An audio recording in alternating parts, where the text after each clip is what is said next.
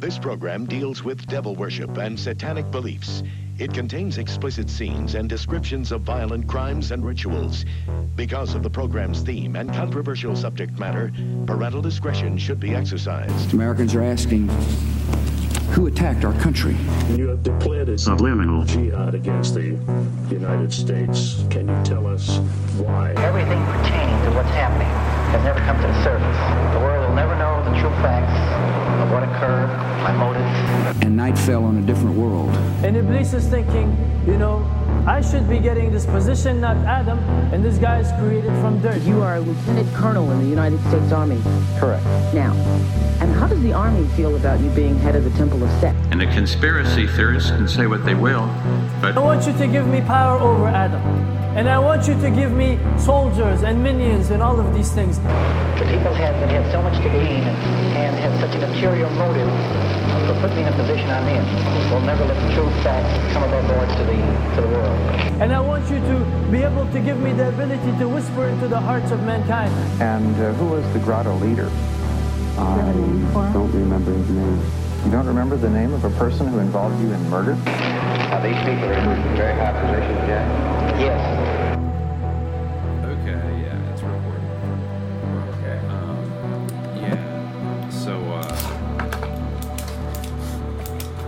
Feel like, well, we should talk about like what is the subliminal jihad for the first episode. Like that's yeah, that can yeah. be like a topic, you know, like a reasonable topic. I think.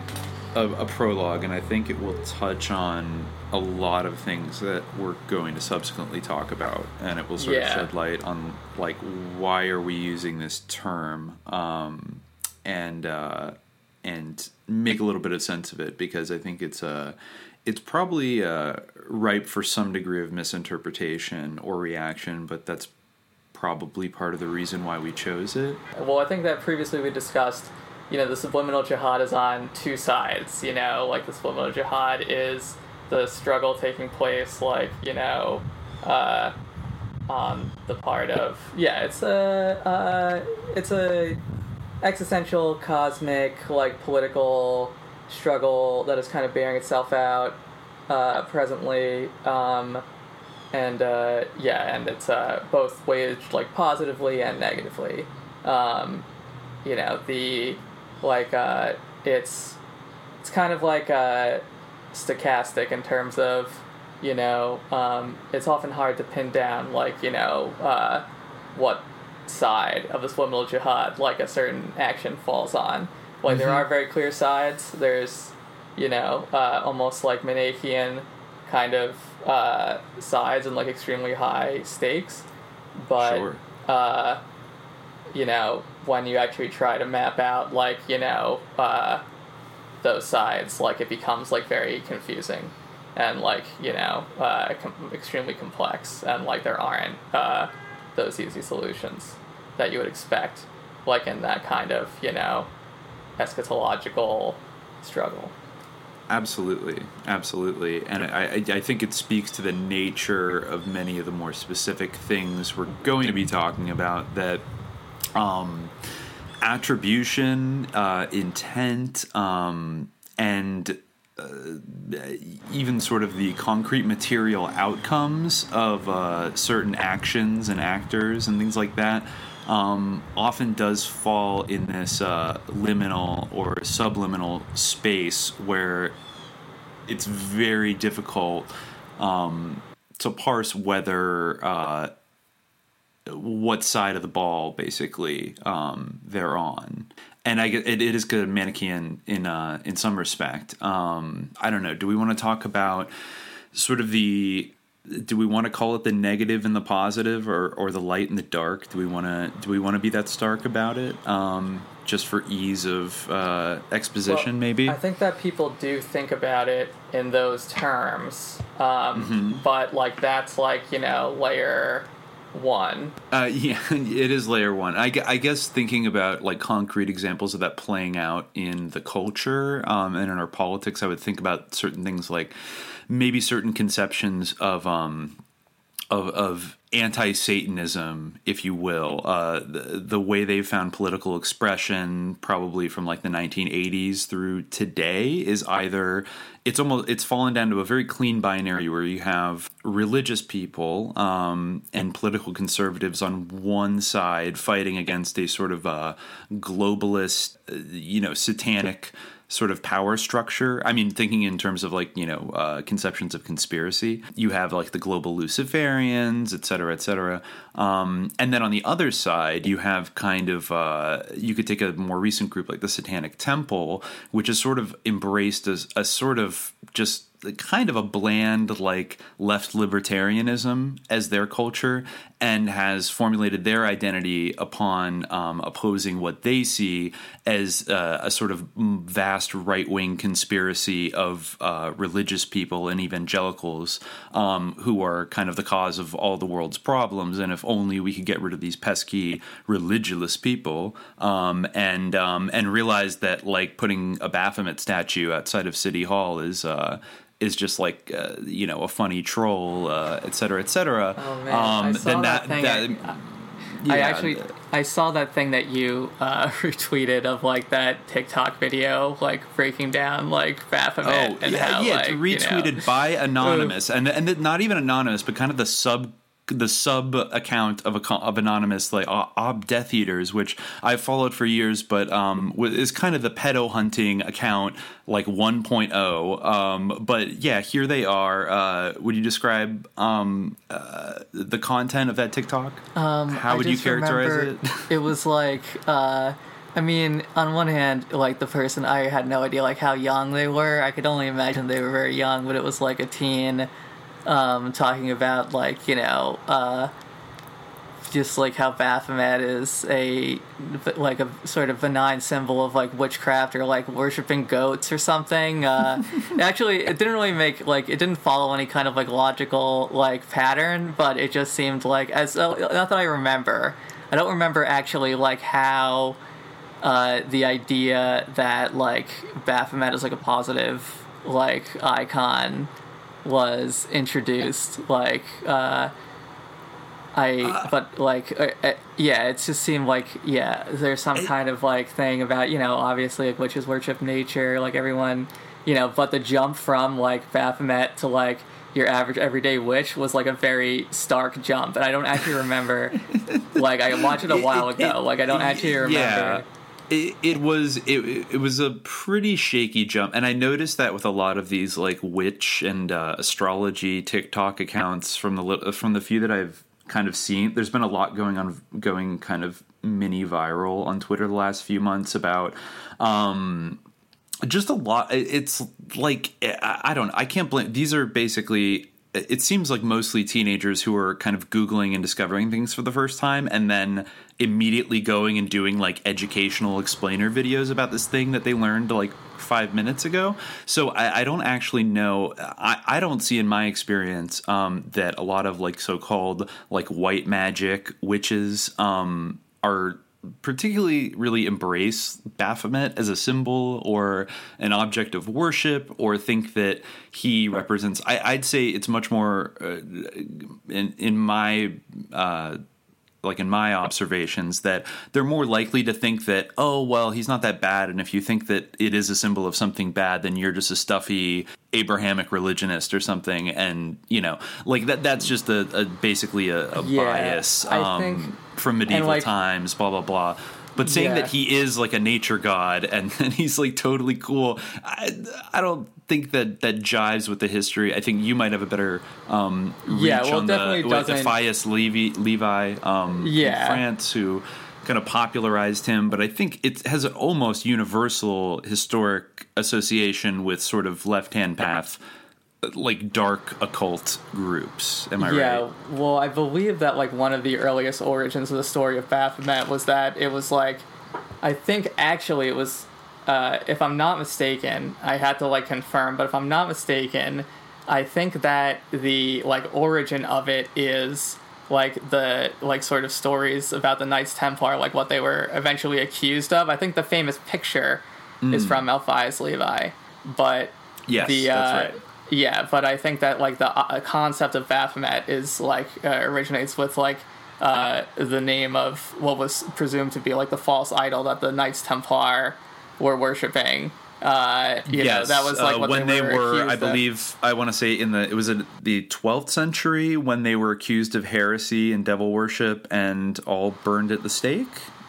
Uh, yeah, I don't In know. France? Yeah, I don't know. They were definitely all executed. I don't know if they. I guess I. That sounds like it could have happened, but I again like uh, I won't like uh, I can't like tell the story like perfectly from memory, but um, they definitely were like you know, uh, and their great power as an order uh, declined like heavily after that. Um, yeah, and it, it's kind of interesting and ironic, and I think it's the spirit of the a, lot of the things we're going to end up discussing that like teenage, probably ostensibly liberal or left wing Zoomers on TikTok who are very into witchcraft and astrology are standing the goat uh, demiurge or you know goat god or whatever that um, was founded by uh, you know an order of heretic crusaders um, whose symbology is now uh, has been repeatedly embraced by neo-Nazi and fascist organizations in America and Europe. I mean, like the Knights Templar thing. I think uh,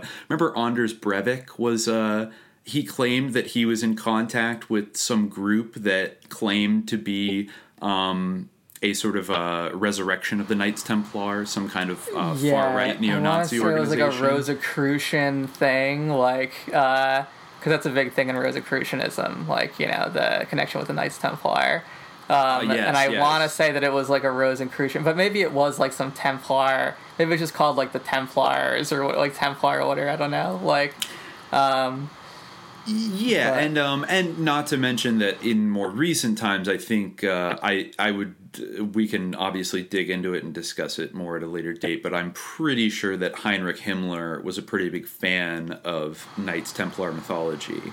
Oh yeah, definitely, and that's Yeah. like well, that's a huge thing, like in the occult in general, uh, which like you know, uh, I feel like maybe like is less identified like with the occult, but the idea of like the Holy Grail, like Templars, like Knights Crusaders, is like a huge thing in uh, the occult, I guess, because like the con, like you know, historically, actually the contact between like you know. Uh, religious orders like in the Middle East, uh, Christian religious orders like of European extraction, like in the Middle East, interacting with like different ideas, like you know uh, Islamic ideas or any kind of uh, concept like that. I think you know that's kind of a lot of the time the heart of the you know the- Western occult. Uh, well, I, I don't know if I would say. Well, it's definitely like a formative influence where like it's inextricable after Mm-hmm. a certain point. You know, I like don't like to be like, oh, like you know, everything actually comes from like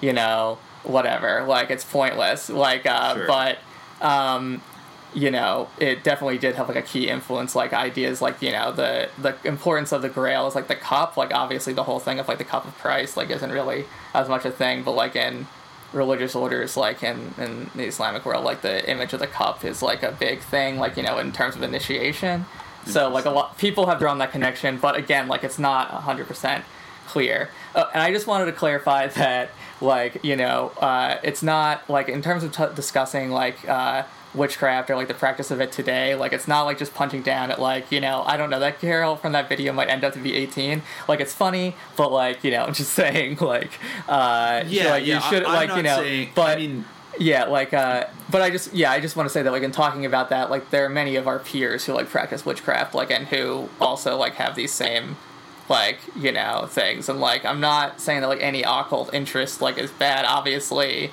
but Yes. like you know uh the like uh it's just like a matter of like discussing like the meaning of it like you know beyond like that surface level thing of like oh well if you have any problem with any like you know if the, the idea that symbols like can have like meaning beyond like what they might have for like the individual i guess or like uh you know the idea that like there could be like a negative uh influence or like uh anything like that from a symbol is like hard, like people have difficulty like accepting that like now like uh and there's like an idea that you know uh if you like if you yeah if you say like oh really like you worship Baphomet or like whatever uh like there's and I yeah like that's somehow like uh bigoted but like you know yeah this is as as Dr. Aquino would say you know this is religious persecution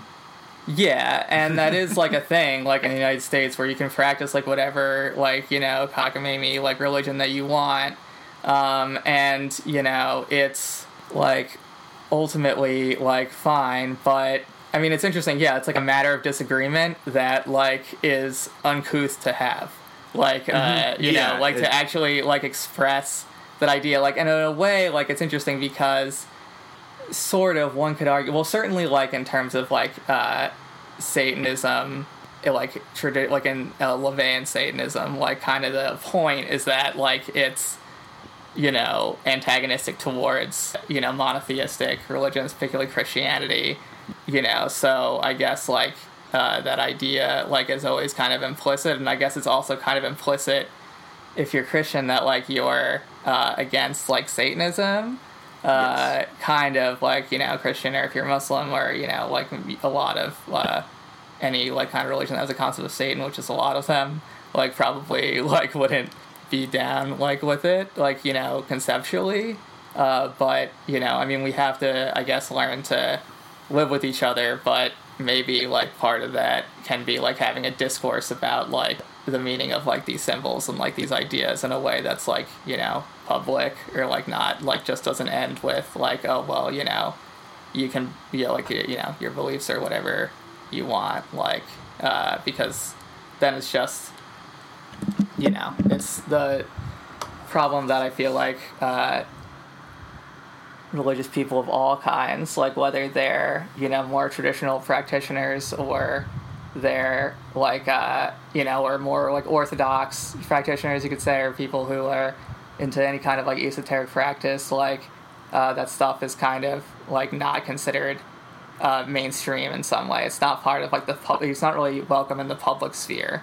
Uh, yeah, yeah. In um, in in the sort of exoteric world um, of sort of religion, religious and spiritual practice. Although I think that that's kind of changing. Um, but I do agree with your general point. I think it is worth reiterating that we're not trying to attack people here for whatever. Um, sort of uh, non-traditional spiritual beliefs um, they have and i think that that goes uh, probably triple or quadruple for like people that aren't from America um, that have indigenous practices in South Central and South America and Africa and Asia and so on. Um, and uh, and I think in the sense it, it's re- it's really more about um, examining. Um, I I would say some trends that are uh, that have gained in popularity maybe over the last i mean certainly over the last 50 years in america i think um, i think that sort of various forms of occult spirituality um, whether it's in very soft kind of corporate approved new agey forms or edgier things like the church of satan um, they definitely have uh, sort of assumed a more public uh, role i think in our culture. Um, and in a variety of ways. But um, I, I, think it's certainly not our objective to like shame or mock most people, except for maybe Satanists, because I'm sorry, but like he's, he's evil. Um, I'm sorry. I, that that's just my personal opinion. Um, that he is like he's like Ayn Rand with like horns and a pitchfork, basically. I mean, yeah. like there, especially leftists. Well, that the LaVeyan like Satanism like is particularly like bad. Yeah, like I think Satan is evil too. Like that's you know, we're uh, we're not ideologically diverse on that point. Um, uh, but this is an anti-Satanist. Uh, though I mean, not, not it's an anti-Satan podcast. It's an yeah, anti-Satan yeah. podcast we're I want Satan. like you We're to come and like it. explain to me like why it's okay to worship Satan. Like, and I think that's like you know uh, that's the case where I'd say like the whole thing of like oh debate me, debate me. Like there in that case it's acceptable. Like I do want people to come forward and explain to me like why it's okay to worship Satan and like the reason uh-huh. of like oh it's just like performative like or ironic to like you know uh, like subvert like you know or not I don't want to say subvert although like uh, or at least like flout like you know uh, like uh, other like you know or antagonize like uh, people for whatever reason or like really you know I don't actually think that they actually even care about like their like presumed like stand that just like Mhm. makes it like okay to like that's just like the justification for it and really the reason why they do it like not to get like too psychoanalytic but the reason why they do it is like for attention like uh Mhm. for sure i think It's very flashy, But- and I, I mean, and that that that may only kind of apply to sort of public facing, like LaVeyan type Satanists, like the type who like to dress the part, and you know, I mean, you know, post about it and kind of live publicly out. I think when you get into certain uh, sort of spookier, deeper, high society orders of Satanists, which we will discuss, but I think is kind of almost a different beast, uh, if you will, um, in terms of uh, of not per, not. I mean, in a way, maybe it's for some kind of psychological attention within a certain in group, um, but it doesn't seem to be a motivating factor um, you know, I mean, just anybody who's in a secret occult order, by definition, um, I, I'd say he was probably doing it for other reasons rather than, um, well, public facing attention. But I guess maybe you mean just in a deeper sense of feeling. well i was a talking part of about the something. group that you raised like so the satanic temple uh, Yeah. that's what I was Well, referring to, but yeah, I think yeah, that yeah, yeah, they're no, definitely true on their account. I think that a lot of people like are sincere, like uh, Luciferians, like in some way. I mean, I think that like a, you know people in the Temple of Set like are like serious about like what they're doing. It's also like incredibly cringy. Um, Yeah, and yeah. like you know, uh, but they are like sincere, um, and like yeah, but the whole But I guess, I really mean, it's also- it is because like you know uh, everyone like is would knows that they're cringy. Like if they like were open about what they do, they'd just be laughed off the face of the earth. They probably like, would, you know- and, and honestly, I mean, wouldn't be very really all that powerful. Um, I think any any like very public facing group, they they might be good at sort of uh, making you know micro celebrities out of themselves and like making money. Um, you know, in the case of like the Church of Satan, and having kind of like a pop culture influence uh, to some degree. But it, it- if we're talking about real power, um, and I would suspect that if the Temple of Set was ever involved in anything that was like significant, I mean, it would have been on the side of um, Michael Aquino's, you know, military work um, and intelligence work and things like that, and probably I, I maybe wouldn't have even involved most of the kind of goofballs that are, you know, in it for like the rituals and the bonding or whatever the hell, um, or whatever they're they're in it for. Um, but I, I I do think there's all kinds of different flavors. I mean, I think maybe also to to single out another tendency would be sort of just like I think on the left now, the American left broadly defined, I think there is uh, there there's kind of space for kind of um you know, very, I mean, various occult tendencies. Um, and I think in some cases, perhaps like that's, uh, has a kind of neutral influence, uh, one way or the other. But I also think there's a lot of aspects to it that, again, I'm like, I wouldn't, you know, demonize people for, but I point out as if this is Uh, your I mean, underlying well, they're philosophy. kind of demonizing themselves, like literally, like you know, They're demon, folks. Yeah. Um, literally a demon.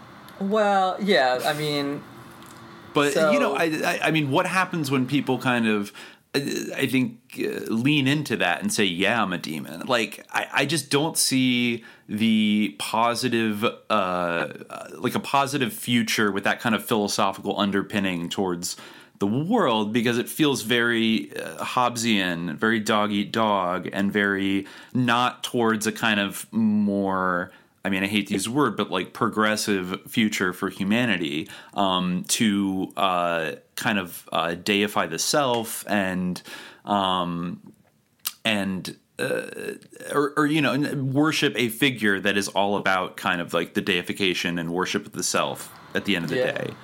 but I Um, wonder if like the vision of the progressive future for humanity, like, I mean, who's like more Masonic, like, than all the people who like came up with some of these like ideas, like about the like the progress, like, uh, really like you know the I feel like the traditional narrative. This is like uh, a thing of mine lately that I feel like the traditional narrative of like historical teleology, like that everything would get worse and worse and worse, and then there would be like a, an apocalypse, Uh-huh. is like way more uh, accurate to what like we're seeing bear itself out than like you know the narrative of like we're all gonna just progress progress progress and then we're gonna like go to the moon and like you know just become or like become gods. Like you know what's the difference between that? Like the natural ideology of that is like you know to worship satan because satan like is like a promethean figure. Like you know the miltonian satan like he you know takes the like like he is all about like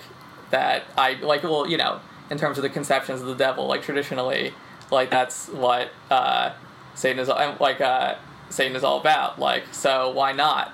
Like if that you subscribe to that idea like why like you know the idea basically of the human race like becoming gods like most like uh you know well there it like really varies. It really varies. And there's like an i kind of like there's like a sort of a theosis like that's a part of like a lot of you know traditional like esoteric like thought or you know just a higher level like religious thought like traditionally i feel like in christianity and islam.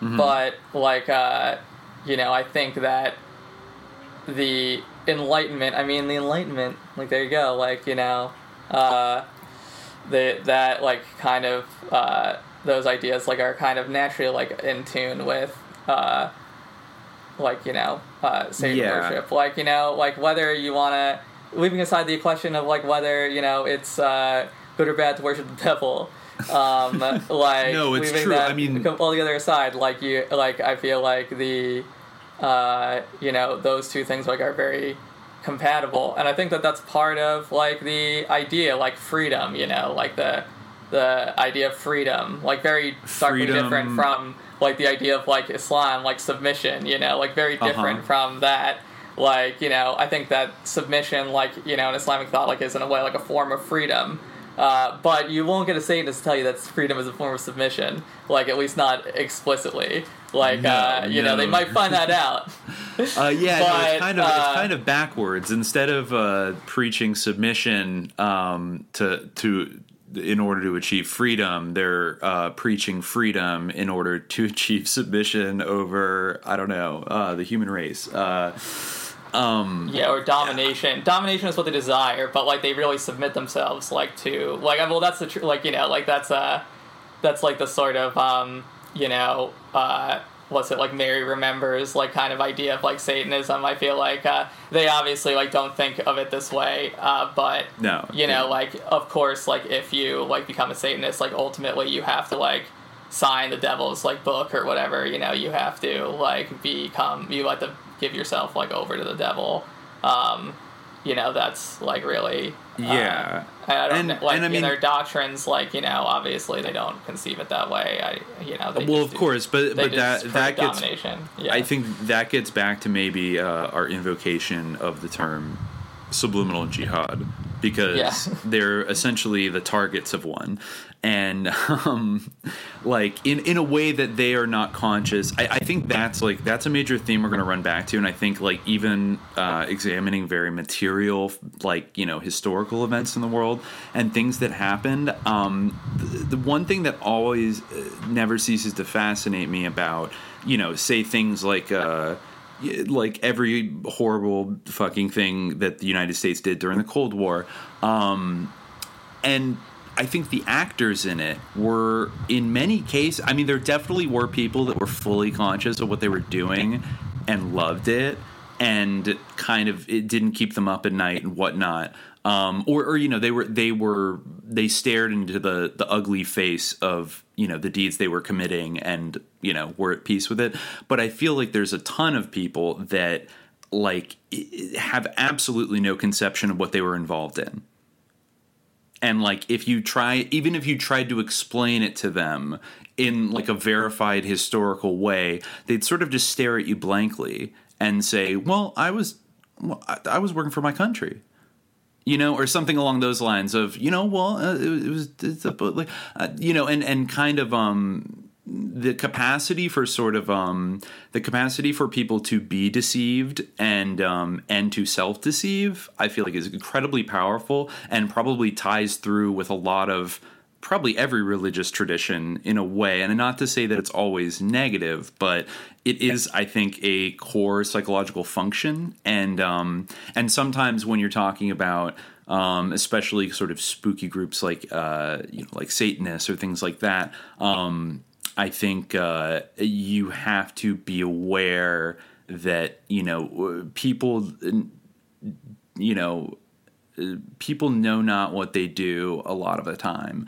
And um, that doesn't mean that they uh, are not responsible for what they do, um, but it's like it's it's worth kind of examining like how one's unconscious participation in something. Like i mean the, speaking of kind of progress as like a, a, satanic force i mean i think i would say the same thing about capitalism is that it almost is like a satanic demiurge that has uh, conquer spread across the planet on the last several hundred years, like gobbling up human souls and um, and uh, performing acts of alchemy to uh, create value out of thin air, where uh, or at least the perception of value out of thin air, and all these. I mean, if you think about it, like, and, and it's also a almost Cthulhic force that doesn't have you know a central committee or a single hierarchy running it. It's more like an organism, a distributed network of um, of of kind of demonic forces.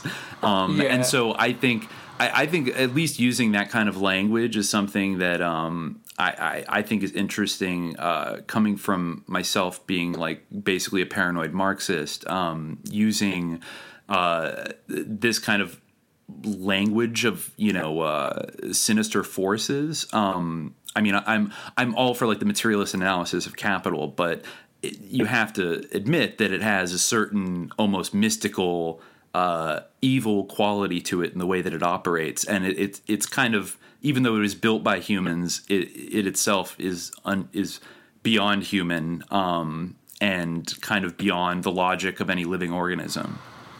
Yeah, and I think that that is like really part of what Marx said uh, in Capital, you know, the, the like the fetishism, quote unquote, of commodities, like is described like in terms of like a seance, like a table turning, like a table mm. coming to life, you know, like and we like especially now like where everything. And I think that you were going back to saying like there's a greater like you know influence from like the occult in like uh, today or like in the re- in recent decades. I don't actually even know if like I would say like occult practices increased. Maybe like since the '60s, like it has.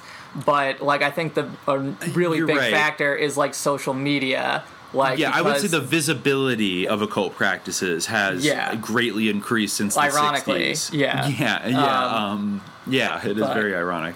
Yeah, but like again, like you get into the coincidentia like oppositorum where like there's uh, you know, invisibility, like through visibility, like in the way, or there's like, you know, so many screens that like you stop seeing them, uh, you know, or you stop, uh, like the, like, you know, as you were kind of talking about, like these, like very, uh, advanced, like, you know, very complex, like ways of like, you know, uh, manipulating perceptions, like, uh, mm-hmm. designing experiences, you know, mm-hmm. uh, but yeah, my, uh, reason to bring that is I think that because like you know especially now when we see everything as such a remove I think there is like a symbolic dimension to it. Like and I think that there has been for a while. Like if you th- go back to like you know the invisible hand like if you think mm-hmm. of that like mm-hmm. in abstract like I don't know what people think of when they think of the invisible hand but like the notion of like a disembodied invisible hand is like a gothic like frightening like idea. Like it's, if that is like, like you know it, yeah. Yeah.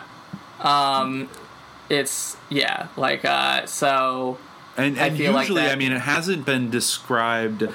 That came into, I mean, that was Adam Smith, right? That first sort yeah. of popularized that term, and I think it's it's sort of it's it's been applied to various different things, but uh, it's usually not applied to say, you know, the idea of um, uh, of God or like a monotheistic God necessarily. It's usually it's something else, right? The invisible hand of the market is not God's hand, and this is back in it's the hand more, of the market. Yeah, yeah. So the market, in a way, is like a a sort of. Uh, entity, entity, yeah, like an yeah. embodied being, like but uh-huh. an invisible embodied being. Um, you know, like uh, and I think that like the idea of like capitalism as like an organism or whatever, like elements of it as being like, uh, like elements of like uh, Marx's analysis are very like demonological. I think. Mm, uh, interesting. And, yeah. Yeah. So I think that like the idea of materialism, the idea of like you know materialism is obviously like really complicated, but like I feel like the the there's I mean that's the reason why there's a term of like vulgar materialism.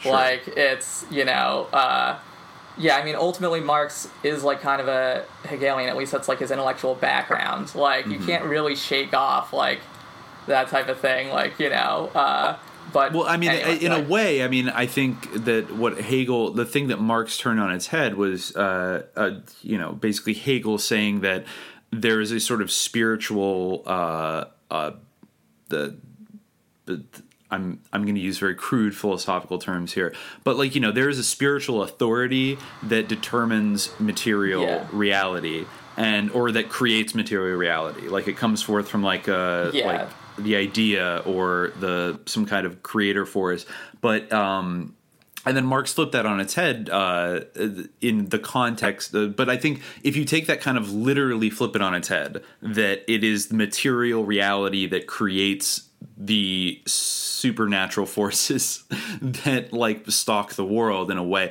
that like it is the material conditions of the world that create the demons that rule over Yeah. it.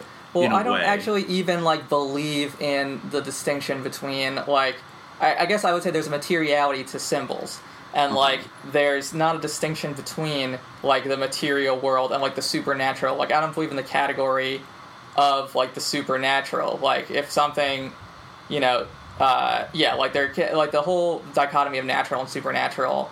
Like I don't necessarily think that that needs to be subscribed to. Like uh, I think that we can true. think of I like mean- you know these things as material, especially like when we think about like in terms of experience. Like, do Mhm. people's experiences have like a material reality? Like, what you know, uh, if people experience like seeing something, feeling something, like what's the materiality of like of that of like affect or you know stuff like that? Like, uh, is that part of you know can that be factored into materialism? Like, It's true. I mean, uh, I- there's on the alienation of the worker. Yeah. You know, that's kind of like uh, phenomenon, but it can't. def- you can't bottle it in a jar. It's just a phenomenon. I see what you mean with that, and that's actually a, a very interesting way of looking at it. Um, that, in essence, um, that well, because humans are uh, are animals that use symbols and language and things of that nature to manipulate our reality. Um, in a sense, that makes those things real for us. It doesn't make it real for a dog or a rock or a quasar. Um, but in our reality, um, in a way, I mean, and if you can manipulate those symbols in a certain way, and if you can set up uh, structures of meaning and language and ritual and all these other things that create um, an experience or an impression or create a memory um, and create a psychological change in a human being, um, th- those things are in effect very material and very real. Um, I mean, would you agree with that? More Well, or less. I think. Well, I, well, I'm still stuck on like. I think it's a really interesting question whether like language exists for like a rock or like a quasar. Uh, I think that's like a very interesting uh, question. Um, Yeah, it- because it like, is. do those things? You know, like I think that's something actually Heidegger like tackled. You know, like whether a world for us and like you know whether there is a world for like lizards and things like that. Uh, Derrida talks about it in his Of Spirit. Uh, you know, Mhm. actually, which is all about Heidegger's dealing with like the concept of spirit. Uh, I think, yeah, like a lot of people think of like phenomenology of, as being very like materialistic, and like it kind of does pose itself that way. But obviously, there's like a lot of like again, it's always like kind of like hidden or shunted away. Like we don't remember the parts of Marx that like have to do with uh, spooks and ghosts and everything. Like you know all this stuff. Like uh, Mhm. which again, like Derrida pointed out, uh, like, and I think that uh, you know that is you know part and parcel like of those things that they kind of are uh, in the background they're occulted uh, in some way but yeah i just think uh, you know it's a it's an interesting question but yeah i think your larger point about language is like very much true that like we like language is how we are even like processing these ideas like it's through like terminology like the you know especially when you get to like uh like semiotics of like different images and things like that, and like the like things like the invisible hand, you know, like how Mhm. uh, so yeah, I think that um, yeah, like uh, it's uh, something like that is does have a certain material, and that's something that I think is core really to the idea of like magic. You know, is Mhm. the idea that like language can affect like the phenomenal world or like has some kind of ontological power.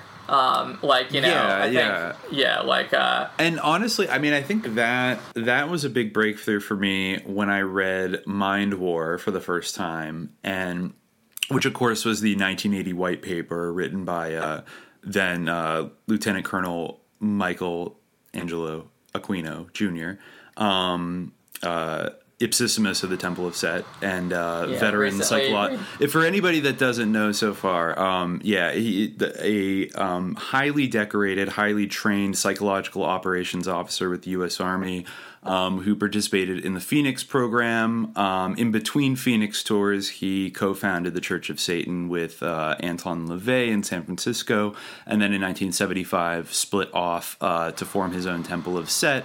And in 1980, he wrote this white paper for the Army called Mind War, um, wherein he postulated a form of kind of um, non-lethal psychological total war that he posited as sort of the future um, and the more quote-unquote humane way of fighting wars. And uh, and in that he basically because he is you know uh, extremely fascinated in occult magic and left-hand path uh, you know, occultism and things like that, um, and was also a highly decorated psychological operations officer.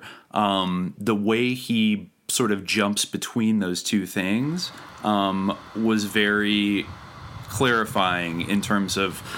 Uh, you know, for him, magic is not like uh, making something go poof or levitating or something like that. Though I'm sure he was you know interested in shit like that over the years. Um, the CIA and Defense Department certainly were. Not Um, not not necessarily like that, but not Uh, necessarily that. He is more about like uh, doing something like you know uh, what is doing something kind of uh like based in will to affect an outcome in the material universe right? Um in the kind of most basics like basically you could categorize a lot of psyops in the US military Yeah, lower and black intelligence magic communities as lower black magic. yeah, he calls it he calls it lower black magic, and I think that in a way that's exactly what it is. So I think that's also a, a key point that we will come back to again and again is like the point to which like uh, social manipu- uh, social manipulation um, has evolved, like particularly over the last century and over the last thirty or forty years with Silicon Valley.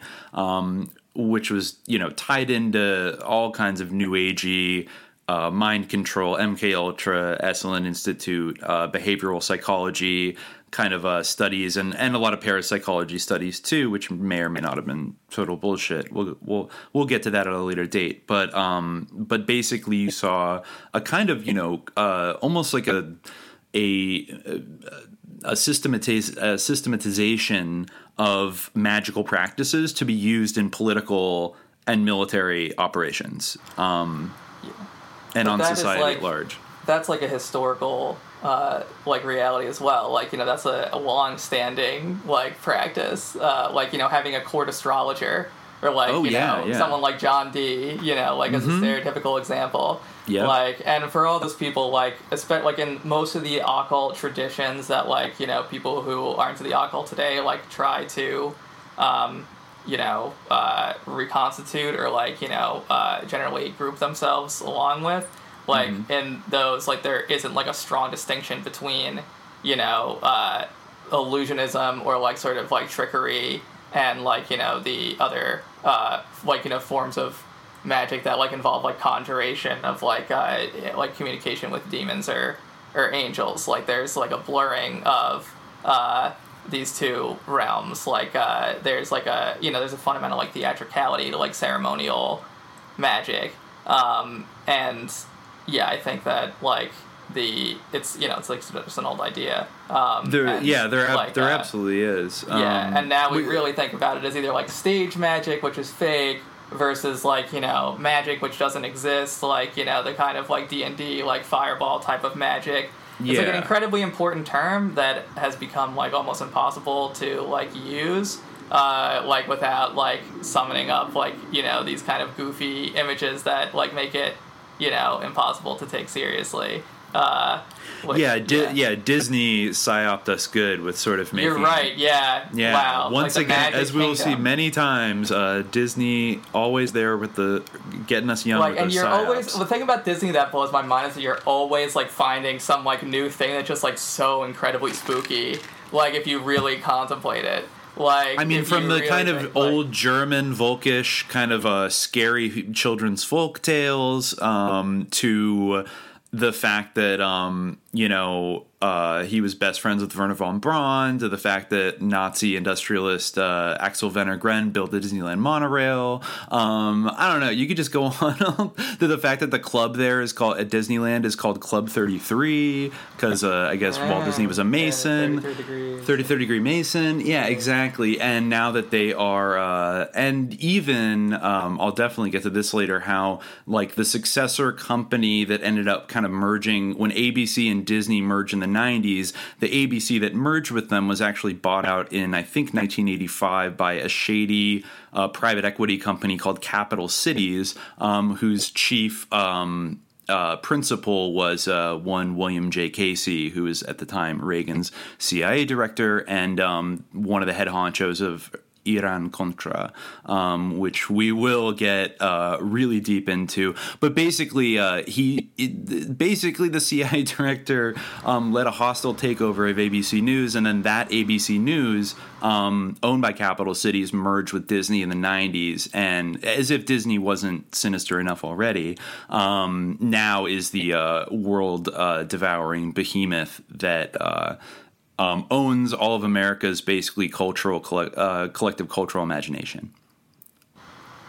Yeah. Uh, it's. I'm just thinking about like uh, when you wish upon a star is kind of creepy if you contemplate it.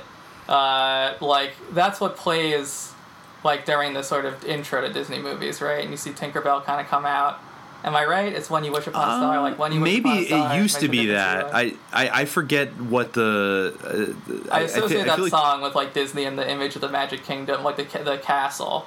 Um, yeah, and I mean it's very like early 20th century, like like I said, German Volkish. Uh, yeah, like the it's like an aesthetic SS is super castle. The Magic Kingdom is like an SS castle. Uh, No, it, it, sure. it's like if you went to South America to like Colonia Dignidad or like uh, some of like the Nazi colonies in like the 50s and 60s in like Uruguay um, or Argentina or Chile. Um, it like it with enough pizzazz and planning, it would be uh, Disneyland.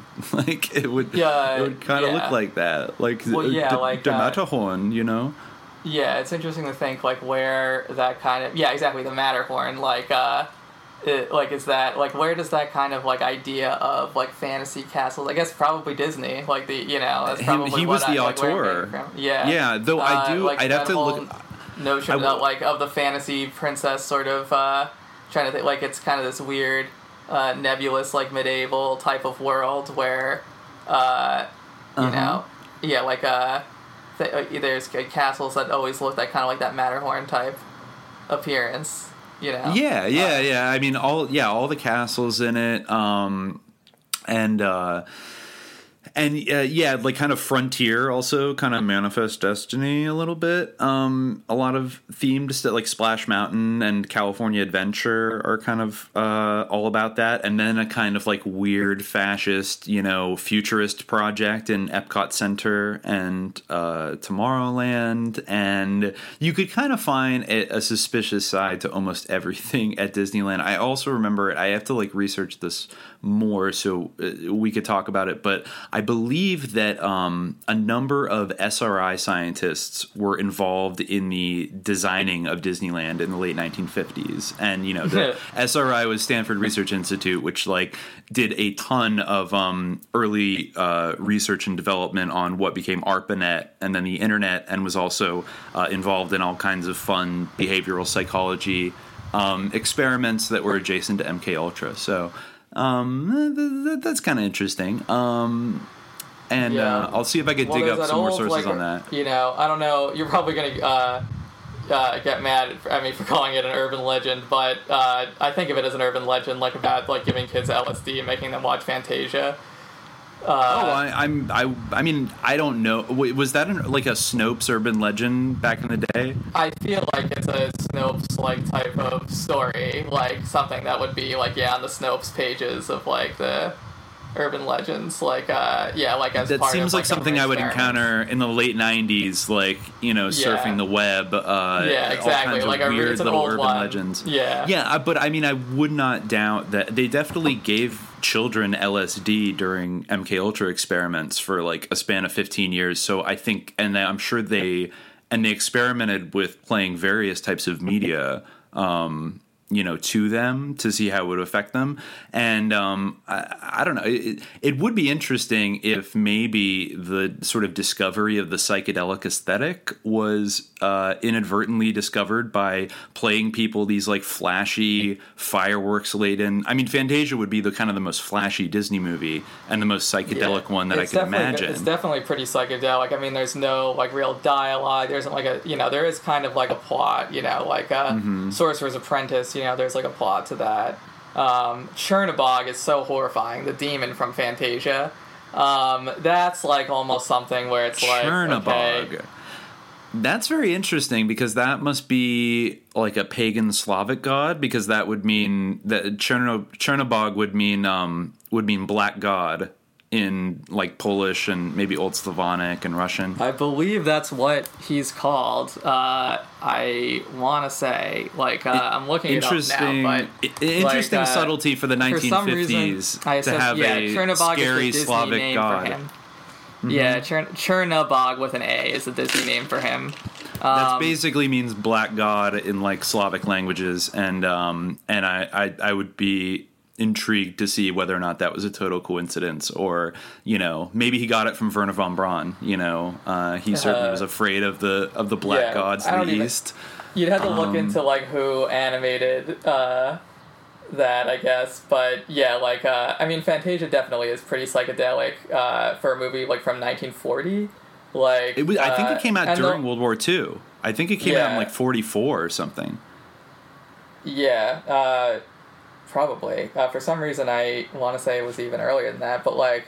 Um, it might have been 1940. I, I, um, I'm Yeah. sorry. I hate it when people on, on podcasts get dates wrong when they're sitting in front of a computer. So I'm gonna just look it up right now. 1940. You were right. Sorry. Yeah, no problem. Yeah. So it was during World Uh, War, early part of World War II. Um, Yeah, like uh, the like uh, yeah, it's definitely very like the whole Sorcerer's Apprentice thing is like you know a lot, but yeah, like uh, and I'd be like Disney, it's more powerful than ever if you think about it. Um, I feel Oh, like they've they, absolutely thrived. I of mean- their power. Yeah, yeah, They've yeah. they, really- and, and now, I mean, Yeah. who would have thought that they would have colonized the? All, they but would have sort of still see the. Sorcerer's Apprentice all the time. You know, uh, They've this is like really it. like vigilant citizen like type stuff. Like they're they've always been like uh, talk yeah talk about subliminal jihad. I feel like the like the really like most of the real like sort of again like kind of in the category of urban legends like stories about subliminal images. Like Disney is usually like a big target for that. Like I remember. Uh, people said you could see sex like in the Oh yeah, yeah, yeah. No, that, that, that's King. real. I mean, you Yeah. could see. I mean, maybe that was a joke by an animator. I, I think it was. I think like uh, SFX, and it was supposed to be like a signature for the sound people. Uh, that's like yeah, but then there's like, isn't there the uh, the the framing in Little Mermaid where the the Sea King yeah. seems to have a huge Dick boner? Castle. Yeah. Oh, or oh, there's like the priest at the wedding in the Little Mermaid had like his knee, little knobbly knee is like under his thing, and it looks kind of like he has a boner. That but is- there's is- also that's like pretty- a spire on the castle or something. That's, Yeah, that's pretty dark if you think about it. Uh, knowing what we Uh, know now about priests. Yeah. Um, I don't know. I don't know how much I credit like some of that like well for like uh yeah, I don't know how much I credit like some of the like subliminal, but like you know, there, I feel like if there were any, like they would those wouldn't be the ones that they were. Like you know, uh, and I also they would feel like be the truly subliminal su- they would be messages in a truly way- subliminal. Um, now, of course, we we would have to factor in that there are um, you know, back then, th- this is an era before there were VCRs, before, you know, even a thing like Fantasia, you would go to a theater and see it, and then that was it. So, I, not not not to say that like yes these are all subliminal things and actually by the time lion king came out there was there was vhs tapes so you could you know rewind it and stop it. But i i think if there was any meddling with subliminal stuff on say television um you would have been more likely to see it like before the vhs era when um i remember there was a like a mysterious video circulating on youtube years ago that was kind of the, the sign off video where they would play the national anthem at the end of the night. Oh yeah, right. Yeah, right. and it, and it had like MK Ultra like Yeah. like title cards like flashing, uh, but only for like a, a quarter of a second. You know, throughout Yeah. the it was like trust Naomi, trust Ultra, or something like that. Yeah, or Um, yeah. If somebody made that up, that was like an impressive forgery because I've never heard that kind. Of, I've not. I, I don't remember I've what seen happened. like stuff like that, like but yeah, like I don't know, like that. A lot of like some of those things I've seen on YouTube, like the subliminal messages with the stuff. I don't know, like yeah, that, Uh, that is easily you know. manipulatable uh, in the you know in the 21st century. So it, it's hard to you know you'd have to see like a real film reel that has that on it. To, and I feel like the subliminal messages, like in a way, like are like there's more sophisticated ways of like concealing like true subliminal messages, like in the way yeah they would be subliminal and like all, or they might be overt in a way, you know, like they might Yeah, just be yeah. like something like you know, uh, I don't know, like uh. There would be like something embedded like in these ideas, like the idea of like the the the animation of the brooms, like thinking about that, like in terms of like in terms of capital, in terms of Marx, you know, like what like uh, the same sort of thing, the same thing of the animated table, the movement Mhm. like of the brooms, like you know what.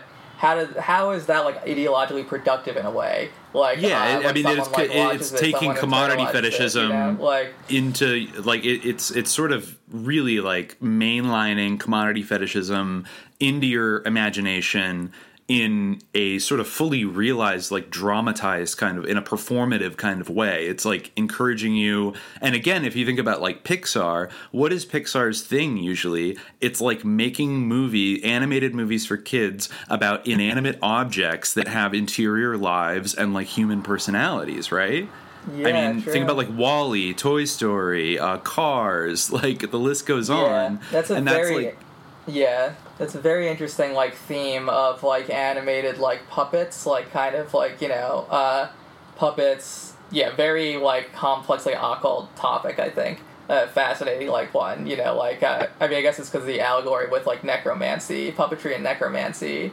Obviously, they have like a sort of like the animation of like the inanimate. You know, there I guess between the like puppets and the dead.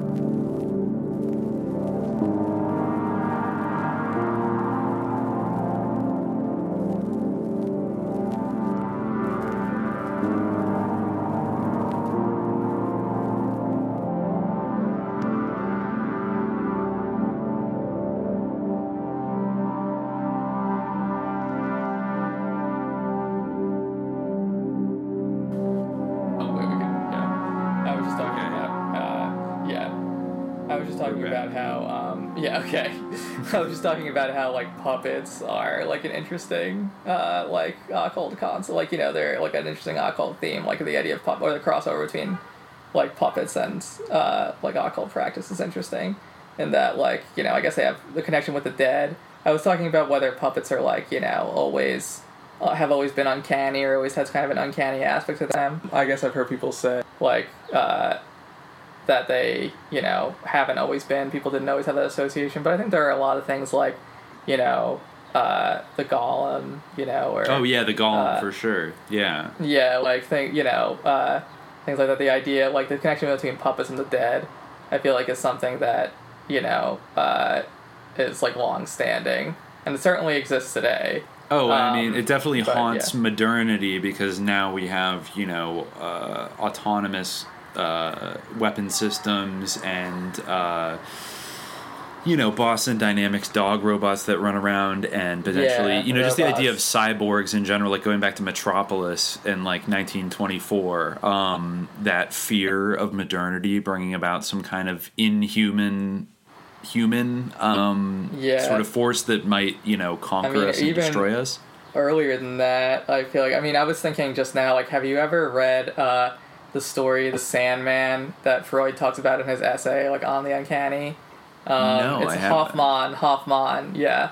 That's like uh, you know, I mean that's like you know where I think like maybe uh, for some people like the strong association between puppets and the uncanny like comes from that essay maybe when it's discussed by Freud, but uh, yeah, it's a really spooky story. Um, uh, basically, like, and you know, Freud analyzes it like from the point of view of like uh, the return of the repressed and stuff like that. Uh, but it's basically like like a lot of Hoffmann stories. Like you can't is like a it's very surreal. There's like a clear sense of reality, but it's basically about this dude uh, and he like uh, you know when he was a kid he had this like horrifying fear of like the Sandman who would come and like you know one of his old like nurses or something like told him that uh, it's like a like late 19th century like Hoffmann story. Uh, anyway, Mhm. like uh, but uh, yes, like one of his nurses like uh, told him like uh, you know about the Sandman who like comes and like it's not like you know he sprinkles sand like in people's eyes like he comes and like plucks your eyes out or whatever and feeds it to his children or something like something horrifying like uh, and it's like you know really messes him up and he comes to associate the Sandman with like his father's friend um, and they may be like doing some kind of weird alchemical experiments together but like the creepiest part of the story is like when yeah and like there's this uh, well one of the uh, one of his big formative moments is he like walks in on like his um, father and this guy like Doctor Coppelius or whatever, um, who like you know doing these experiments and like Coppelius like wants to take his eyes or something. You know, I hope I'm retelling the story properly, but I recommend everyone read it because it's so like creepy. But yeah, like He uh, realizes his dad is the Sandman. well, like uh, no, well, like uh, he associates the Sandman with his dad's friend or whatever, but his dad is like Gotcha. working with the Sandman, so like yeah, it's Oh, like very okay, like okay. Oedipal, you know.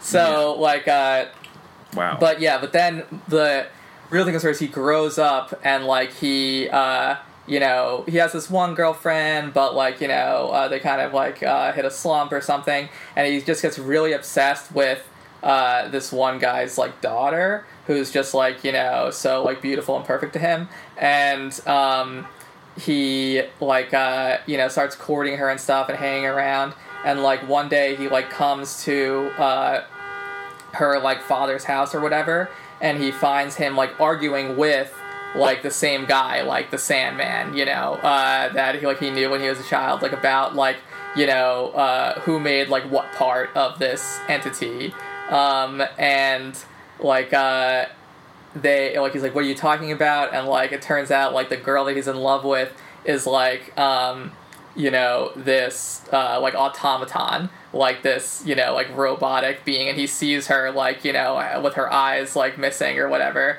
um, yeah freud's whole thing is that like the missing of the eyes like it represents like the fear of castration or whatever something like that. But anyway like uh, yeah so and like he has like a total mental breakdown and like attacks the two guys. Um, but yeah like uh, Wow. anyway, like yeah, later on, like the well, most horrifying part of the story is probably like the very end, where like he kind of like gets over it, readjusting, he's going out with his other girlfriend again, um, and like uh, he's just like uh, walking up on this like tall building or whatever, uh, you know, this tower like overlooking like a crowd, like with her. And he looks out and he sees like again, you know, the Sandman like in the crowd, you know, and he Oh, like gosh. goes crazy, like um, yeah, like uh, and it's all it has to do with this spectacle that he looks through and stuff like that. So yeah, but anyway, people should actually read the story. But like uh, you know, then he just like yells like "spin around, circle of fire, spin around, spin around," like ha ha ha ha, like little wooden doll, and just starts like rambling about like you know like sputtering madly about like Oh my God. nonsense. And yeah, he like tries to like hurl his like girlfriend like off the balcony or whatever. Um, but like you know, uh, he ends up like failing and he just like plummets to his own death. It's yeah, like uh, you know, um, yeah. Uh, maybe I should preface that, uh, like, or should have prefaced that with saying like, um, you know, you should read it before I spoil the entire thing, like in a very bad way. But um, like, all anyway, I can say is that that reminds me. I, I, I feel like I can spoil like a hundred year old stories. It's like, fine. The the it's public domain now. Um, Yeah. people should have read it, but I do Yeah. feel like that sounds like like Diary of a Monarch Project kid. Um, well, yeah, it's very much that kind of like it's got that weird. You know, well, correct me if I'm wrong. Uh, he's very like triggered by like different things that he sees, which I think was why like Freud was it was appealing to Freud, like because yeah. yeah, like he But- you know Correct me if I'm wrong, but like earlier on in Freud's psychoanalytic practice, he was mostly treating the children of like wealthy Viennese people, right? And uh, did did he not? I mean, I recall hearing or reading something about how early on he was very interested in their kind of sexual and psychological repressions, and it almost sounded like maybe that uh, these people from very wealthy families were like subject to certain forms of abuse that they had kind of no language for and were completely repressed, which led to them acting out.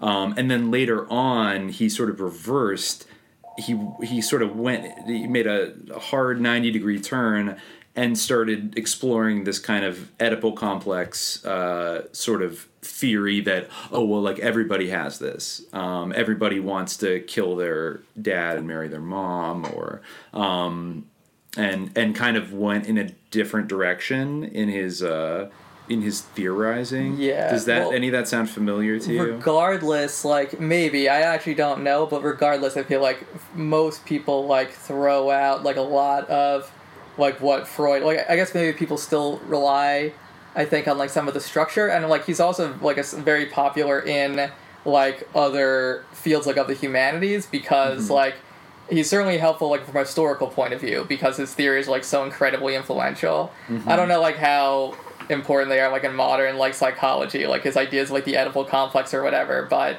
um, you know, the structure maybe of like some of the things, like the idea of, you know, uh I don't know if, if the idea of repression still has currency in like contemporary psychology. Yeah, I mean, I yeah. think he still believed that people obviously had repressed, you know, uh, or or maybe that their acting out was a sort of, uh, you know, a result or a manifestation of repressed trauma that they had received in childhood. Just that kind of general framework. I don't know if he ever fully abandoned it, but um, I think he definitely kind of ran in a somewhat different direction. I believe he sort of like refuted himself at some point. So when people look at Freud today, you have to kind of ask yourself like which Freud are you going to listen to because he I think turned around and kind of discredited a lot of his earlier work kind of later on and then Yeah. um but I I'd have to read up on Freud uh, before I start spitting off at the mouth. I feel like um yeah, I feel like the idea like that, uh, you know, the idea that people don't know like why they do what they do really, like uh, that idea like is you know very like we can definitely credit Freud like for the popularization of that. I think. Uh, you Yeah, know, yeah, I I'm mean, yeah, to, like, uh, think like about like you know unconscious the shift in motivations. time, like yeah, like uh, and and not not to quote you know a really uh, a sort of basic source, but I still think that um, Adam Curtis's Century of the Self documentaries um, from the '90s are like very instructive on the depth of the influence of Freud, particularly through his nephew Edward Bernays, who was basically the founding father of American public relations Yeah. and was kind of like the original madman of Madison Avenue who um, who really who actually who consciously used Freud's theories um, to sort of uh, uh, to sort of evolve advertising to a more mass psychological uh, practice that um, that it was its very was its own form of subliminal jihad if you really want to you know think about it like that. Um, and basically uh, brought commodity fetishism to these like uh, satanic levels that you know we were talking about earlier um, and that that's a direct line from i mean that was his nephew who studied with him and was uh, intimately familiar with his concepts. And while, you know, I think you could argue whether or not, you know, in like a psychoanalytic context, um, uh, you know, they his theories still bat a thousand, but I think you're right that like in the humanities and in things like uh, you know, the, I don't know, the applied humanities, if you will, of like advertising and like mass culture production. Um, yeah, marketing. Absolutely. Interesting to uh, think of marketing as the applied humanities, but uh, yeah, I mean, in a way, I mean, yeah, yeah, like it, it is, it do be like that a little bit, and um, yeah. and and so I think like you know. Uh, yeah, I think that I think that there's definitely uh, a relevance to you know figuring out how the mind works and figuring out how we are motivated by unconscious desires, um, and uh, the that that in a way, I mean, that is elemental to the kind of the grand subliminal jihad. Um, that uh, is being waged against the kind of like our uh, consensus consensus reality, basically. Um, yeah, I think that that's an important like dimension of the subliminal jihad in terms of how it is uh, actually waged, because I think that's you know that's one of the interesting resonances of subliminal jihad is that you know it kind of uh, resonates with like the sort of traditional idea in Islam that like there's a jihad like within an inner jihad or like a you know uh, jihad against like the self. Um, and you know, uh, sort of self knowledge like is an imp- like something that's like there's deep deep confusion i feel like in terms of like self knowledge uh, that people like you know experience now. Like i think across the board i'm not like saying like these others like you know uh, struggle like with against themselves. I think it's like a universal thing. But like i think you know our like you know the battle against the self or like you know the uh you know the uh the struggle for self knowledge even uh, the first step in any you know struggle against the self um, is like uh, it's like very deeply confused. Like people have a di- very difficult time like with that now. And there's a lot of forces that are like kind of working whether directly or indirectly to make that more difficult for people. Um, absolutely. Absolutely. And i mean that that also comes down to i think a base reality which i think we're going to explore and kind of abide by as a general rule that like almost everything nowadays is a psyop.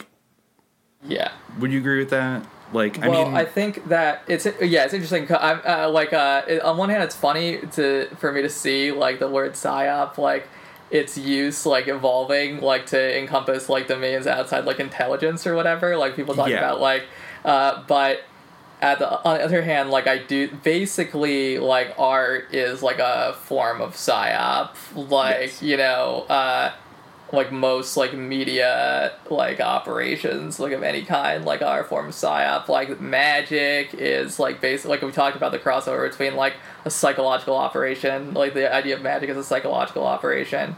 It's, yeah, yeah. Like uh, it's interesting. Like I think that the, like in a way yeah, there's psych- psychological operations like can also be like ontological operations. They're oh, like ont sure. they're ont ops uh, in a way like ont ops. Oh, yes. Yeah, um, yeah, um, and I think uh, yeah, like uh, but so that's definitely one way to conceive of everything as a psyop, but.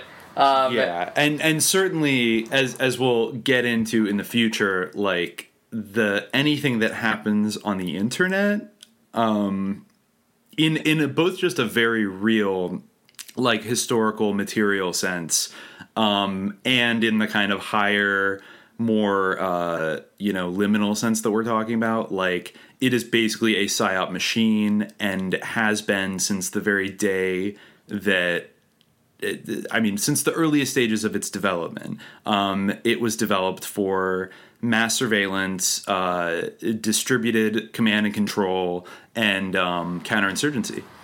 so like like that these were core functions and um, i think we'll also i don't know if you saw the did you get to, i don't know if you got to read the the article about chomsky um, that i uh, sent you no, yesterday? i didn't. I didn't. I was down for like your criticism of chomsky. I, Um, I think he's got to he's got to go. He's got to get taken down and uh, exposed once and for all, and and like loudly and often, um, because he's just so annoying and so pathetic, and I just can't stand him anymore. I mean, like all like who among us has not read did not read Chomsky as a teenager? You know, uh, in my case during like the Iraq War days, and thought, whoa, manufacturing consent, man, whoa, my mind is blown.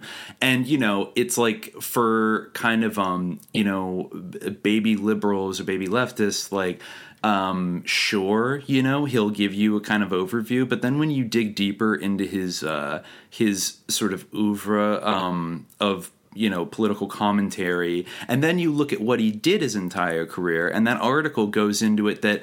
I mean, talk about an ont op. Um, basically, that his quote unquote groundbreaking linguistics research at MIT in the 50s was specifically used in an Air Force uh, program that wanted to improve um, the linguistic communication between missiles and command and control systems. Um, basically, uh, in I think in Chomsky's words, uh, uh, to you know, it, it, would be easier in an apocalypse scenario. It would be easier to uh, teach a bunch of instead of teaching a bunch of generals computer language uh, to teach a bunch of computers English. So um, I've read other stuff, and I, I can't say because I'm. I tried. I think I tried reading some of his linguistic theory um, when I was like very young, and it made my brain kind of bleed um, because it was so dry and just abstract and whatever. Um, and maybe there's something there, but I recall reading an article a while back that said that um, a lot of linguists now kind of completely reject his hypothesis about Yeah. sort of like the universal language that Right, like yeah. every human is born with and says Yeah. that there's no actual practical application for human beings but there is an extremely practical application if you're designing language for weapon systems to communicate with one another in an automated fashion and so his entire like his entire um you know the foundation of his like academic credentials not even the politics but his academic work was just like a psyop to like create better computer language for like our fucking pentagon death machines. And he's there going oh i don't think uh, the jfk assassination was very important.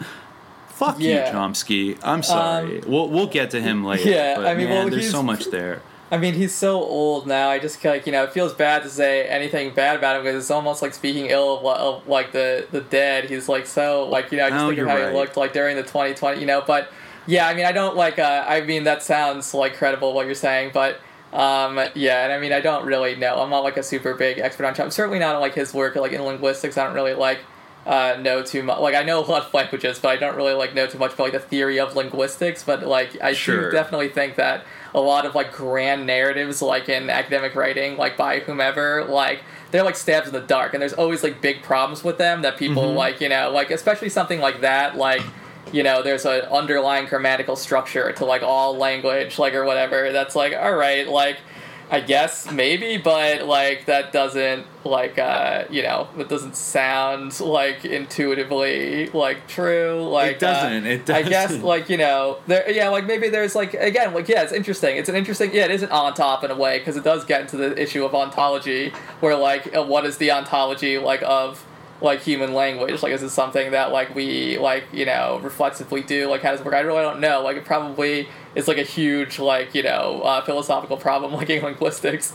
But Yeah. um yeah like uh you know i think that it's uh yeah like i don't like uh know too much about it, but yeah like it seems um that it would be like uh you know very difficult to establish like something like that. It's a big like question like you know like i'm thinking about now as i say that like it's interesting to think about like what people you know uh instinctively like kind of base their ideas on. Like i'm thinking about two things. Like for one i'm thinking about like language like in traditional like senses like uh being part of like the structure of like you know in traditional islamic senses like being part of the structure like of reality. Like the what the what is like the ontology of like the quran's existence you know like Mhm. uh that type of thing like uh like god's speech like how what's the primordial quality of that? Like how does that relate to human language?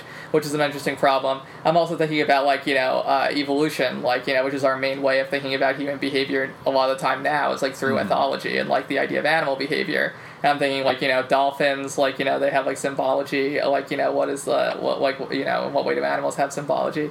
It's interesting, They- like uh, they do, really. like because they're two totally different paradigms. Like I'm thinking about like the ontology of language. Um, Mm-hmm. But uh, yeah, like both definitely come like very readily to my mind. Like one being kind of like the normative thing, one being like you know in, in Islam, uh, and like uh, yeah, like uh, so it's something like very very complex to like sort out. Like uh, Mm-hmm. and I don't, yeah, uh, like I'm certainly sure, sure there's no definitive answer. But uh, yeah, you know, I'm like, sure um, it's a very complicated thing, and Yeah, and, but, yeah, uh, and, there's you a know, lot maybe that, like- maybe Chomsky had, had a, a point about that, but I think it's intre- it's highly interesting that uh, that his work was so useful to Yeah, like, to the U.S. it's military during the Yeah, the War, connection- and that he he you know he puts himself off as this guy who's always you know against war and hemming and hawing, but I my God, like uh, you talk about you know a conflict of interest there, um, and I mean just the fact that you worked at MIT is a little bit problematic if you're that you know much of an outspoken anti-war person in like the 60s and 70s um that's already but he i mean he he always had kind of an excuse for that well my work has nothing to do with the military and it's just an academic institution and you know uh the military doesn't really care about what all us academics were doing which is like flatly false it turns out they were they were interested and still are interested to this day in just about everything that could have like a military or Yeah, I mean, like, I feel like the military uses like Deleuze and Foucault, like and stuff like that. You Oh, know, like yeah, think are just some, yeah. like the type of thing. Yeah, like Well, uh, I remember that like uh, a while ago when remember um here this is a personality we probably will talk about, but that like Spencer Rapone guy who was a West Point graduate who like Oh, wrote right, "Communism yeah, Will yeah. Win" on his hat, and everyone Yeah, was like, "Oh, dude, it's so cool." Um, I remember that uh, that um, the great occulted crypto cuttlefish uh, pointed out. Um, you know, what does it mean if a bunch of cadets at West Point start reading Gramsci? Does that mean that communism has infiltrated West Point? Um, no, it's or is it more likely that the U.S. military is has you know um, evolved and developed its tactics and finds some nugget of use in Gramsci's like formulations that it can kind of uh, deploy for its own ends, and is thus like teaching that to its students and um, and to to assume it's the other thing that oh like bumbling west point just let all its cadets become commies um, is like so laughable that you like can't take it seriously um, but he said it's no different than uh, I believe Cuttlefish said it was no different than you know a U.S. Navy ship coming upon a, sump, a sunken uh, Soviet submarine and recovering it to you know harvest and re-engineer its parts like it's it's it's it is like i mean any to the, the extent that you see any kind of you know socialism or marxism um uh at work in the us military it basically is the equivalent of like a navy ship coming upon the shipwreck of 20th century communism and salvaging certain things to use for its own operational ends. Yeah. um and definitely. And Yeah, yeah, and so- that's part of like the uh, yeah i think that's part of like the nebulous and like uh, entangled nature of the subliminal jihad is that like yeah that's one of those reflexive things where it's like oh like you know this person like you know says like communism will win like they must be like an anti-imperialist like even if they're like literally like an imperialist Yes. foot soldier like or whatever you know and yeah like a lot of like academia is like so deeply plugged into that stuff that like i feel like that's a lot of the time like yeah the, uh, definitely like it's all like we're all, like a lot of the time people are very very complicit like in these things whether like they imagine themselves not to be or or whatever. Like there's a lot of like hypocrisy like a lot of deep ironies like going on like in that world. Like chomsky yeah being one uh example. Um but yeah yeah, like, uh, I'm thinking I- of like Donna Haraway getting caught, uh, like donating thousands of dollars to like Kamala Harris's campaign. yeah exactly i love that i love that like yeah. um, yeah, not to pick on Donna, but you know, uh, uh, or all the Santa Cruz like you know uh, philosophy department or whatever. But uh, that was uh, kind of funny. So um yeah, there like complicity, both Yeah. conscious and unconscious and subconscious, abounds everywhere.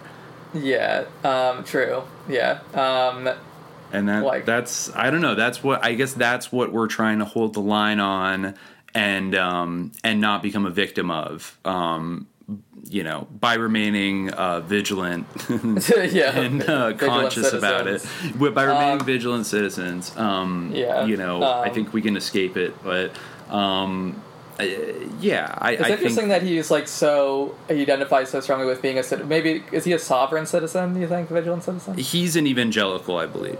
Uh, yeah. I was just like uh, I was just wondering why he emphasizes the aspect of being a citizen. I guess like maybe because he's a taxpayer, so like he deserves to like know about these monarch things and like Yeah, I, I mean, I think there's usually a, it's kind of an older school, kind of um like Ted Gunderson era um expose of like you know satanic Illuminati control over everything, where um and like Alex Jones like trafficked uh, in this a lot Yeah, and probably still does. a vigilant like I'm a patriot. You Yeah, know, exactly, Like, like yeah. he worships George Washington and Thomas Yeah. Jefferson, and like, and and it, it's almost like you know, just like kind of any normal, uh, like normie conservative boomer, they just want to go back to like a 1950s era before the satanic pedophiles ran everything, and our brave, you know, and, and the same with QAnon, like our brave military men who are patriots and probably Christian, um, are gonna root these sickos out, you know?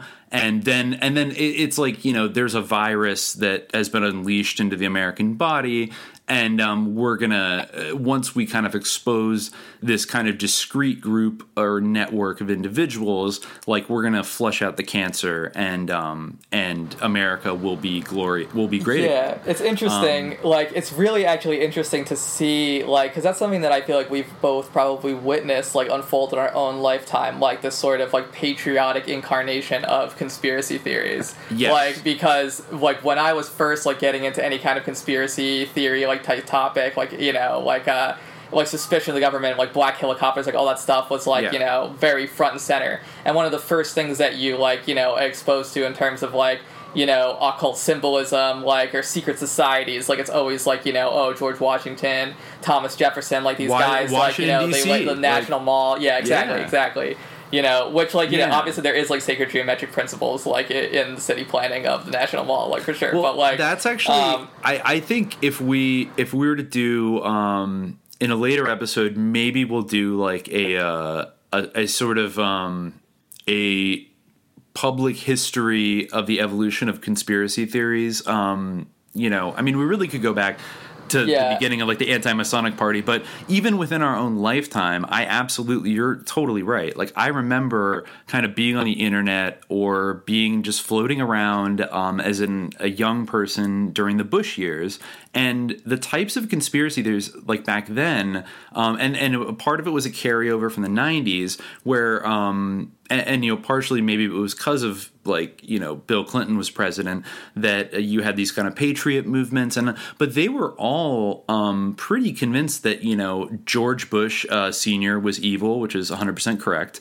um, and um, and that the US government was like going to angle well actually they always had there was always kind of two minds about it. I would say that um that they thought that the U- U.S. government was going to sort of like surrender itself to like UN authority, um, and that American sovereignty would be abolished in favor of like a one world government. But they also were pretty much suspicious of every single person that was in government, um, whether it was George Bush or Bill Clinton or George W. Bush um, or Dick Cheney. Like yeah, all these like people the were suspect. X-Files was at least like a watered down version of like what, like yeah, even watered down, like in terms of the government suspicion, like watered down version of what people thought.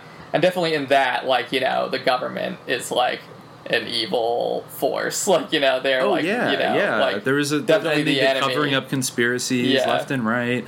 Um, I mean, like there was a time when it's strange. I mean, like the like yeah, JFK was like a major Hollywood movie, which is very strange. I mean, it was also executive produced by Arnon Milchan, who was uh, like by his own admission, like a high level Israeli intelligence officer who helped Israel acquire materials to get nuclear weapons. Uh, limited in his free in his spare time in between being like a hollywood big shot that's what he was doing in the 80s and like 90s or whatever. Um so like that's kind of an interesting like and he's the one who you know puts up the money for jfk but i digress. Um i, I think that um God, that just took me out. Sorry, that was a, too much of a diversion. Um, but uh, sorry, what was I just saying before that? Um, uh, oh yeah, like about uh, conspiracy culture in the '90s. Yeah. Like it was generally. I mean, you think about Waco, Ruby Ridge. Um, there's a lot of suspicion of the FBI, of ATF. Um, yeah. After 9/11, there was a, a, decent amount, not enough in my opinion, but un, some suspicion towards the Pentagon, the CIA, the Bush That was like family. a big moment of split. I feel like because like that was like when I mean the the 9/11 truth issue became like you know the defining issue like in terms of like you know whether you could like one's receptiveness to that could yeah turn people off you know like to the i feel like the criticism about the government got directed towards 9-11 truth and like then it kind of dissipated from the other thing like you know the whole black helicopter stuff like you know it like yeah, yeah. like the general suspicion the sort of vague atmosphere of suspicion like didn't persist. It was like kind of either like are you gonna commit to the idea that like the government did 9-11 or like are you gonna like disengage from this i feel like or like at least that, that, yeah i don't know. that's true. That was a very delicate dance in the in the early 2000s because um, you had you know you had a lot of people that didn't like bush and cheney like kind of in a similar way to the the way people hate trump but i feel like like actually sort of I don't know. Uh, that's a whole other thing. But basically, you did have that like 9/11 truth thing. And if you listen to like Alex Jones in the 2000s, he was uh, pretty big on just generally on like the 9/11 truth thing. Um, I forget if he sort of settled on one specific theory, but I feel like he pretty much was like, folks, like they did it you know yeah. uh, and and he he always kind of trash talked the bushes. He was never a big fan of the bushes which kind of almost gave him like this libertarian and yeah, even crossover he credibility. transformed. We definitely saw him transform in 2016 yeah, he yeah even as late as like 2014 he was definitely anti-obama. So he started ending up kind of landing on the more like republican side after obama came in um, and then oh and then his sort of focus on conspiracies kind of just shift. I, I feel like he almost you know he'd bring up 9-11 every now and then but he kind of like put it on the shelf and started focusing on obama um, you know uh, being a yeah. secret muslim uh, he's in right these yeah. folks uh, that kind of stuff, and um, and then you know Benghazi, and and he was actually, I mean, he weirdly was like, you know, kind of anti. I think uh, you know anti-intervening in Libya and anti-Syrian intervention, which put him in like strange company with you know people on the far left and then also on like the far right and. uh and um but then you know he started becoming more i think he realized his audience was like because he's also a consummate like opportunist and like showman so i think he realized that he could get more mainstream people who in the 2000s probably would have turned him off if they heard him talking about Bush did 9 11. Um, but then once Obama came in, there was a whole base that was activated to believe in conspiracy narratives about the first black president and uh, and with the, with the scary like Arab name and blah blah blah. Um, and then it kind of like swung back to uh, then when Trump came, it was the first time that like he had a politician that could kind of uh, sync up with the kind of stuff he was saying. And uh, I think he saw dollar signs and whatever. who, who, the fuck knows what he saw? Um, but uh, yeah, but, really but then you saw. And but the end result of that has been like QAnon, which is now like totally uh, like Alex Jones threw so much of his kind of skepticism about authority, which was probably performative, because um, he used to say stuff like, "Folks, like my uncle, he was basically the Oliver North of Guatemala in the '80s," you know, and shit like that. And you're like, "Wait a minute, what? Your uncle was like a special forces, like drug running fucking Contra dude, like." You know, yeah. I was like, I'm just gonna leave it at that. Um, yeah. and he'd never explain it, but uh, like, like you know, it's like okay, this guy obviously has like a double standard where he loves like the Patriots, like in the quote unquote Patriots in the military, um, and he'd always have these ex CIA and Navy SEAL guys on who you know are psyops in their own regard. Definitely, I mean, some of them, like Roger Stone, was on four times a week yeah. on his fucking show for a while, um, feeding them all kinds of like you know spicy nuggets and disinfo and shit. So, uh, like, he threw out the kind of it was almost like, oh, well, the military is back in control of the Patriots now, and all we have to do is like, you know, kick out the uh, satanic. Um, you know the Clintons and stuff like that, and Trump is like in with the military, so now everything the military kind of does um, is is kind of chill and not problematic. Um, you know, I mean, you could bring the military into now. Now the same people that were afraid of black helicopters 20 years ago are kind of begging for the military to be deployed in the cities because yeah. George Soros's Antifa squads are yeah. gonna, you know, burn everything down. And I mean, and that's a whole nother thing. I, I with Antifa and uh, like what role they serve and and all that shit. Uh, we'll save that for a later time. But I think um, it's it's it it is a very um, you know it's a long term psyop that is kind of I think bearing fruit now.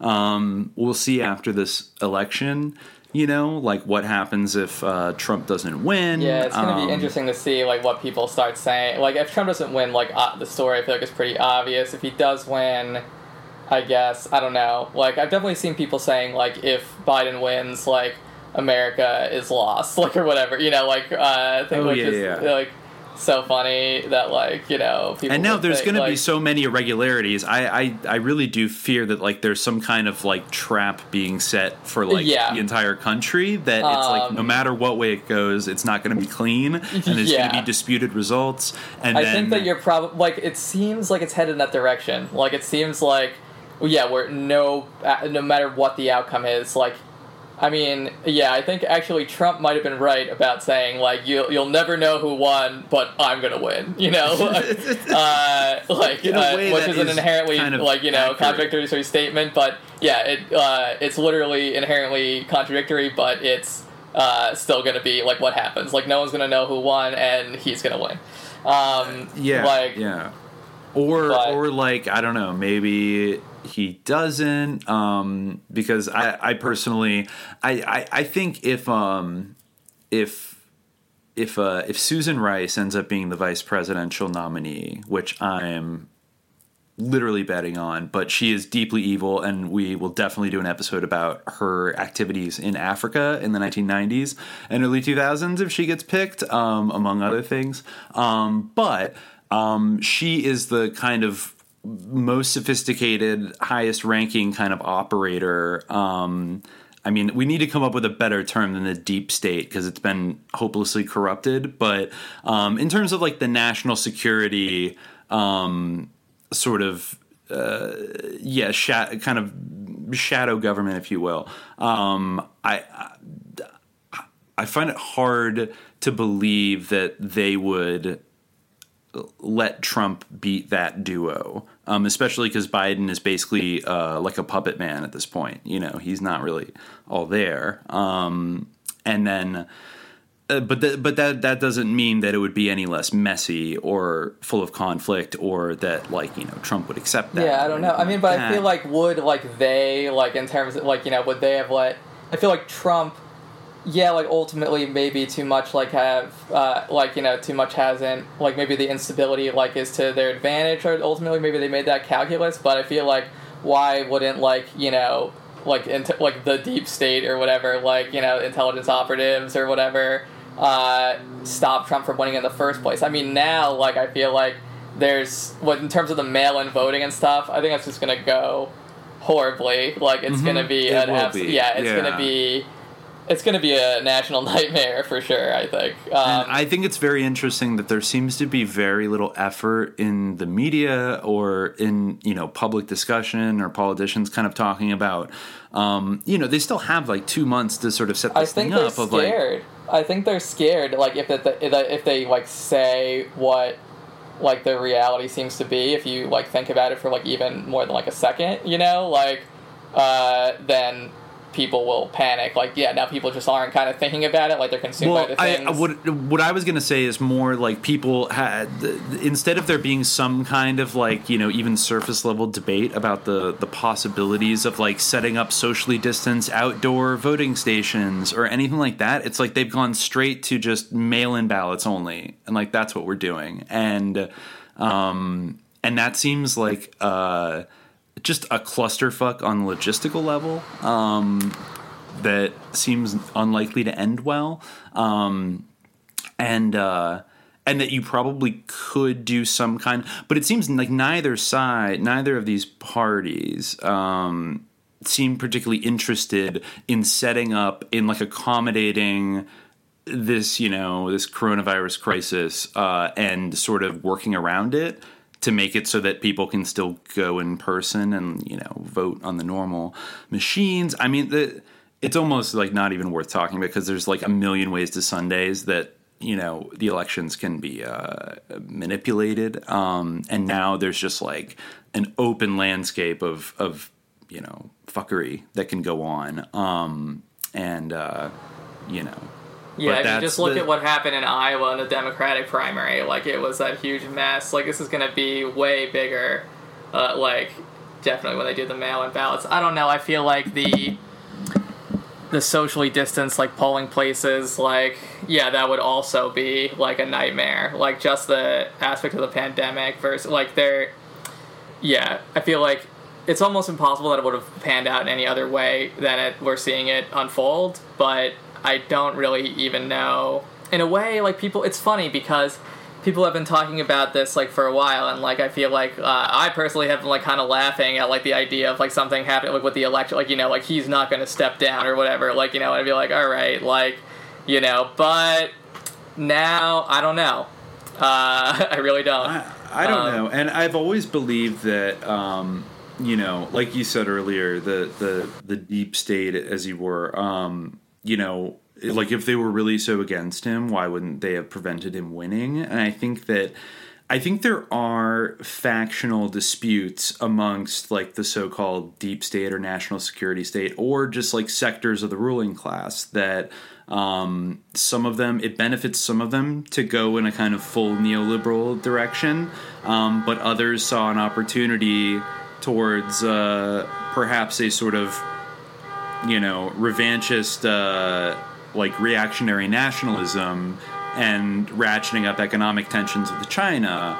Um, I think that, like, you know, Michael Flynn's game um, was kind of about privilege, was about de escalating tensions with Russia so that they could open up more pressure on Iran and China.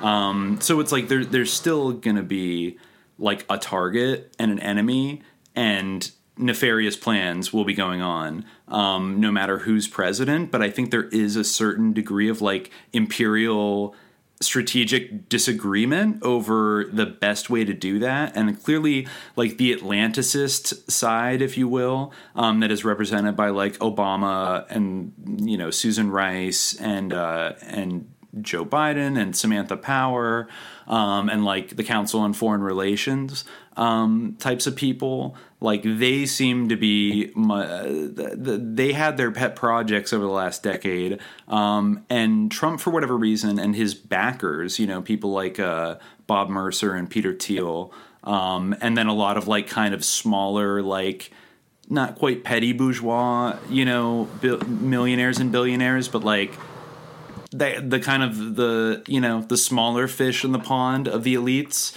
um, I think maybe saw that maybe they were going to become expendable in the further like globalization and neoliberalization of the economy, um, and so you know they want to get they want to preserve their cut, um, and so they backed you know uh, Trump. Um, I think there was a lot of like cold hard like self interest involved in who decided to do that. And by the way, like nobody ever talks about Peter Thiel being like the sketchiest motherfucker ever and being a Trump supporter and like even like liberals kind of like fawn over him and think he's just like a cool smart guy. I mean, this guy runs the largest private uh, tech intelligence, you know, uh, company basically that is CIA backed, um, Palantir.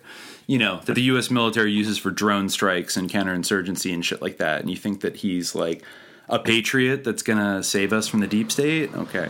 Yeah, it's um, weird. Because uh, like, yeah, you kind of understand why people like reflexively love like performatively like liberal billionaires, but like yeah. Peter Thiel is like not. So yet, yeah, I do. He did like, say once that giving women the right to vote was a mistake, and uh, he wants to build like lawless, like floating island city states, like that, in yeah. international waters, um, and like literally inject himself with the blood of the young uh, to stay like youthful forever. And I would just love uh, Peter Thiel come on the podcast and tell us what your grandfather did during the war. That's all I'll say. I think he probably will come on. Look it up, and you won't be able to find anything. so, I mean, he's he was born in West Germany. Uh, it's interesting, isn't it? Uh, Peter Thiel. Yeah, yeah, exactly.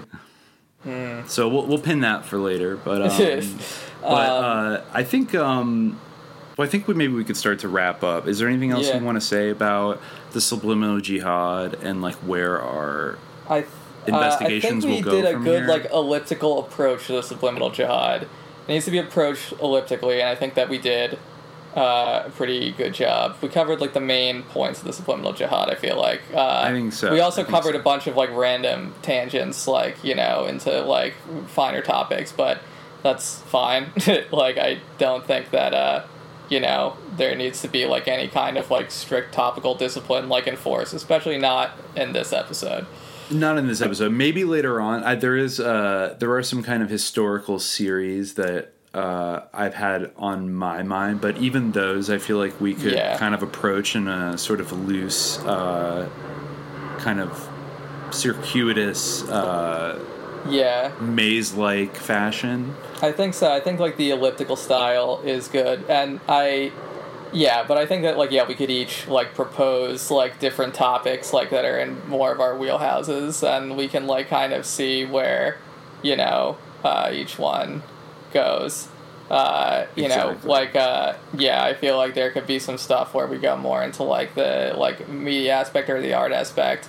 Sometimes where you know we talk about history in general. Sometimes where it's more like kind of like history, like Gladio stuff, like whatever you know, uh, like thing, like that you are like, uh, you know, into like a Chomsky's like various like foibles or like uh, patterns of complicity, you know. Yes.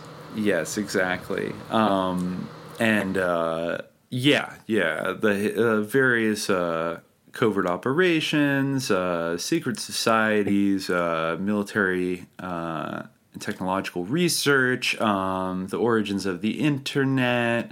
Um, Iran Contra, as I mentioned, because I think that's like kind of a skeleton key to like understanding so many other things. Um, like you won't realize, like you'll never buy that George H.W. Bush was involved in the assassination of John F. Kennedy if you don't know the story of Iran Contra. And Yeah. I'm just going to leave it at that. but uh, but I intend to make that effort uh, to to to um, um, win over whoever I can. Um, that he was maybe the most evil president Um, of my yeah, lifetime. I think that like yeah, you might have uh, if there's no one who's already like converted to that opinion. Although I guess it is a stiff competition, so It is. Um, it is. Yeah, Um, thinking about it, like, eh, most evil president. I mean, I guess, like, you know, our lifetimes are about, like, 30 years, so, uh, maybe. Yeah, and it, it, it's not a game particularly. I mean, they're all pretty cursed, so I don't Yeah. want to kind of you know uh, hype up the the differences in a way. It's just that he gets off so easy in the mainstream culture compared to the things that he did. For sure, yeah. That like we, you got to True, go. all of his worst crimes are, like, really, like, no one, yeah, everyone kind of, like, knows about George Bush and, you know, uh, but also at the same time, people are like, I miss George Bush, like, Oh, yeah. at this point, you know, or they George say it W, about is, you know. like George But, W. yeah. Bush too, which Yeah. is horrifying. And and you know he's really not like uh, he's also fully cursed, but like his his pap his poppy was the. Uh, the real maestro, the CEO, if you will, not the chairman of the board, not the principal shareholder, but probably the CEO of so, of the kind of um, shadow state like right wing shadow state uh, intelligence corporate like blue blood wasp network um, that kind of honestly like played a huge role in you know uh, winning the Cold War over the USSR, and um, as we will also delve into. Uh, uh, probably had more nefarious, you know, roles within that than just sort of like sitting around at summits with Gorby while like socialism just failed on its own. Um, there's probably a lot more going on, so we'll try to uh, dig into that as well. And then, of course, I think yeah, there's also um, if we want to get more into sort of theory and more ontological things, um, I think. Uh, that is uh, your strong suit, um, one of your strong suits, um, and I think uh, we'll just mash it all together and see what happens. Yeah. We'll uh, yeah, we'll definitely uh, we'll be talking yeah like the uh, the occult you know like uh, the, like uh, religion uh, esotericism like in general uh, you know and I think that yeah like uh, even in our conversation today. I feel like it's interesting to talk about like the media and I guess symbolism, semiotics, and that kind of stuff.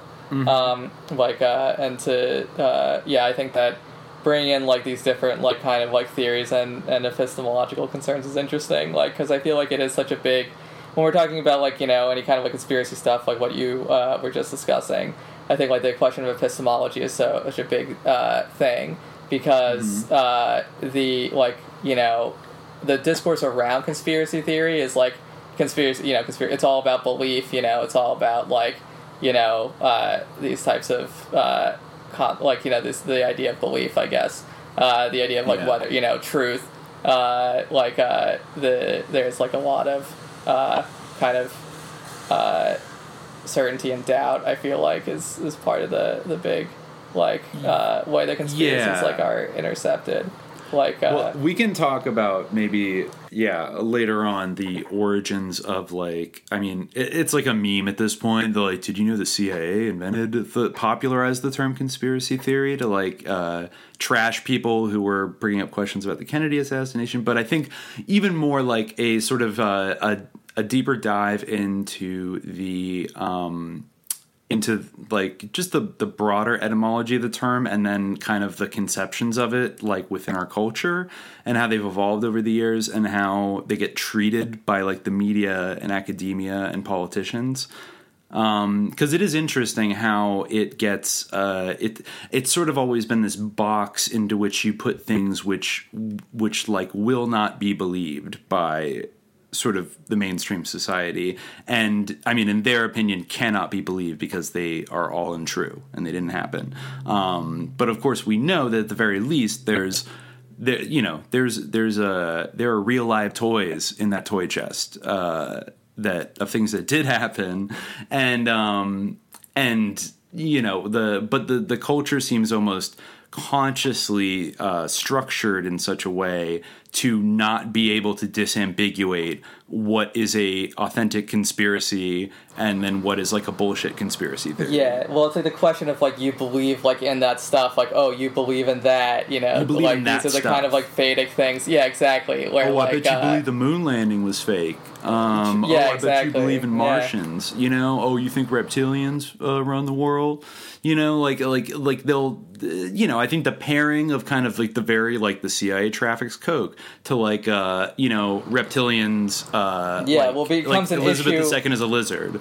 Like, yeah, well, exactly because just- it immediately becomes an issue of like what can be believed. You know, Yeah, like uh, it yeah. instantly it's into, like there's an immediate transition from like you know this domain to the domain of like okay, well, what's the most like absurd kind of uh, thing that I can think of? You know. Uh, Kind of like where you know Yeah. someone if you mention like you're Muslim to people of certain persuasions, they might mention like you know Al Buraq, like the flying, like the flight to the Mi'raj, like the flight to uh, you know heaven that that Muhammad did, like you know uh, like on a on a winged beast. Um, you oh, know, they'll uh, say like, like, what about that? oh, you believe in flying animals, you know, Oh, yeah, uh, yeah. this type of stuff, like uh, because.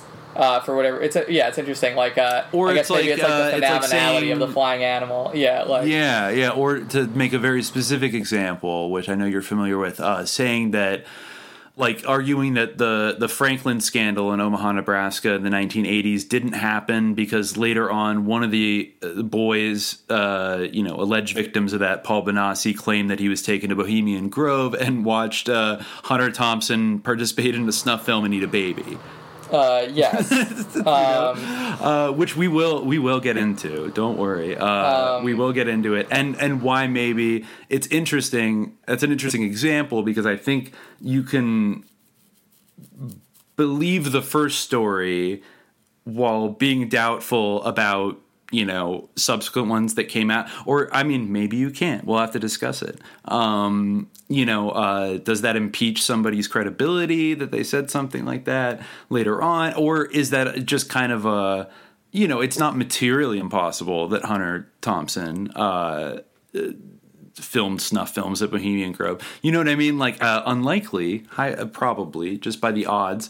He never seemed to like the Bushes very much, so I don't know exactly why he would be at Bohemian Grove in like Yes. the 80s. But uh, otherwise, I could see him there because he was a kind of a walking psyop himself um, in a lot of ways. But um, but I digress. But I think I think you point out a really important like psychological kind of reaction and a tendency among people, which is almost like I don't want to open this spooky chest.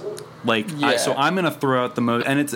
I think it, it would be wrong to assume that it's always cynical and just trying to like shut you down and like tell you you're wrong and full of shit. I think it's it's almost like a psychological defense mechanism to be like, no, oh no no no no no. I I like I don't I don't want that in my life. Like I that's like that if that is true, I'm going to have to start considering what else is true.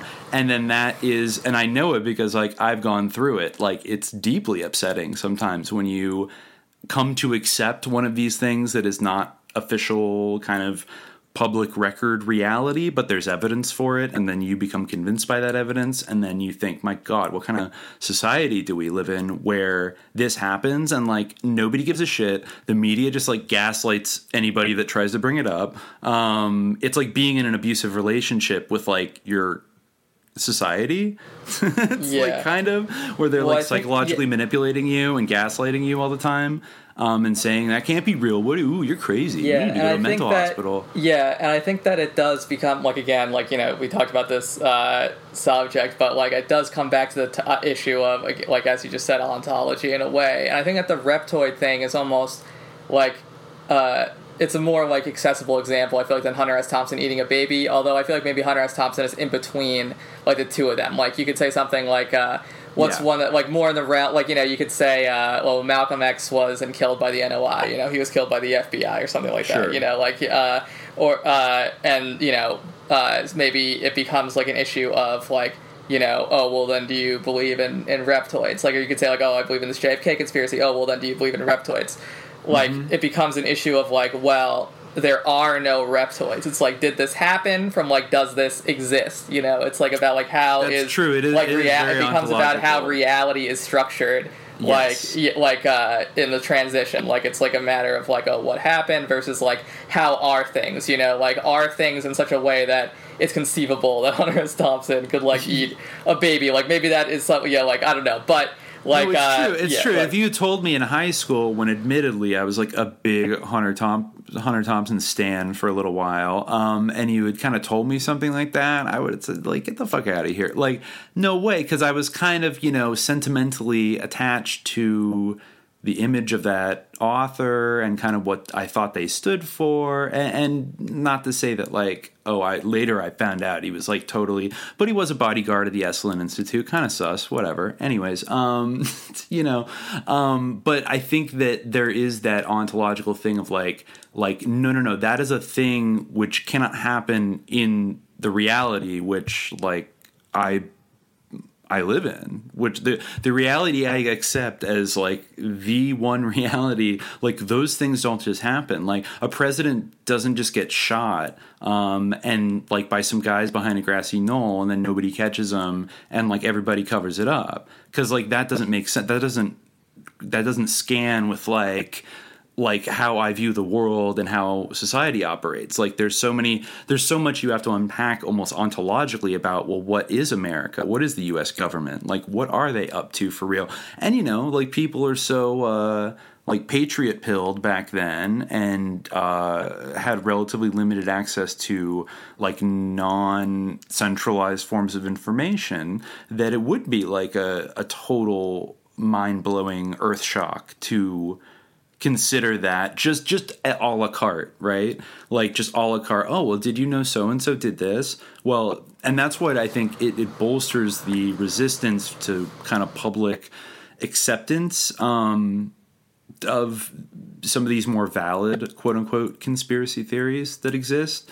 Um, even if sometimes you poll people, and it's like if you poll like you know if you. I, I, I forget the exact numbers, but if you ask people like, do you think that there was like a conspiracy to kill JFK? Like, very comfortable majorities of the country say yes. Um, even the House like subcommittee on assassination said yes.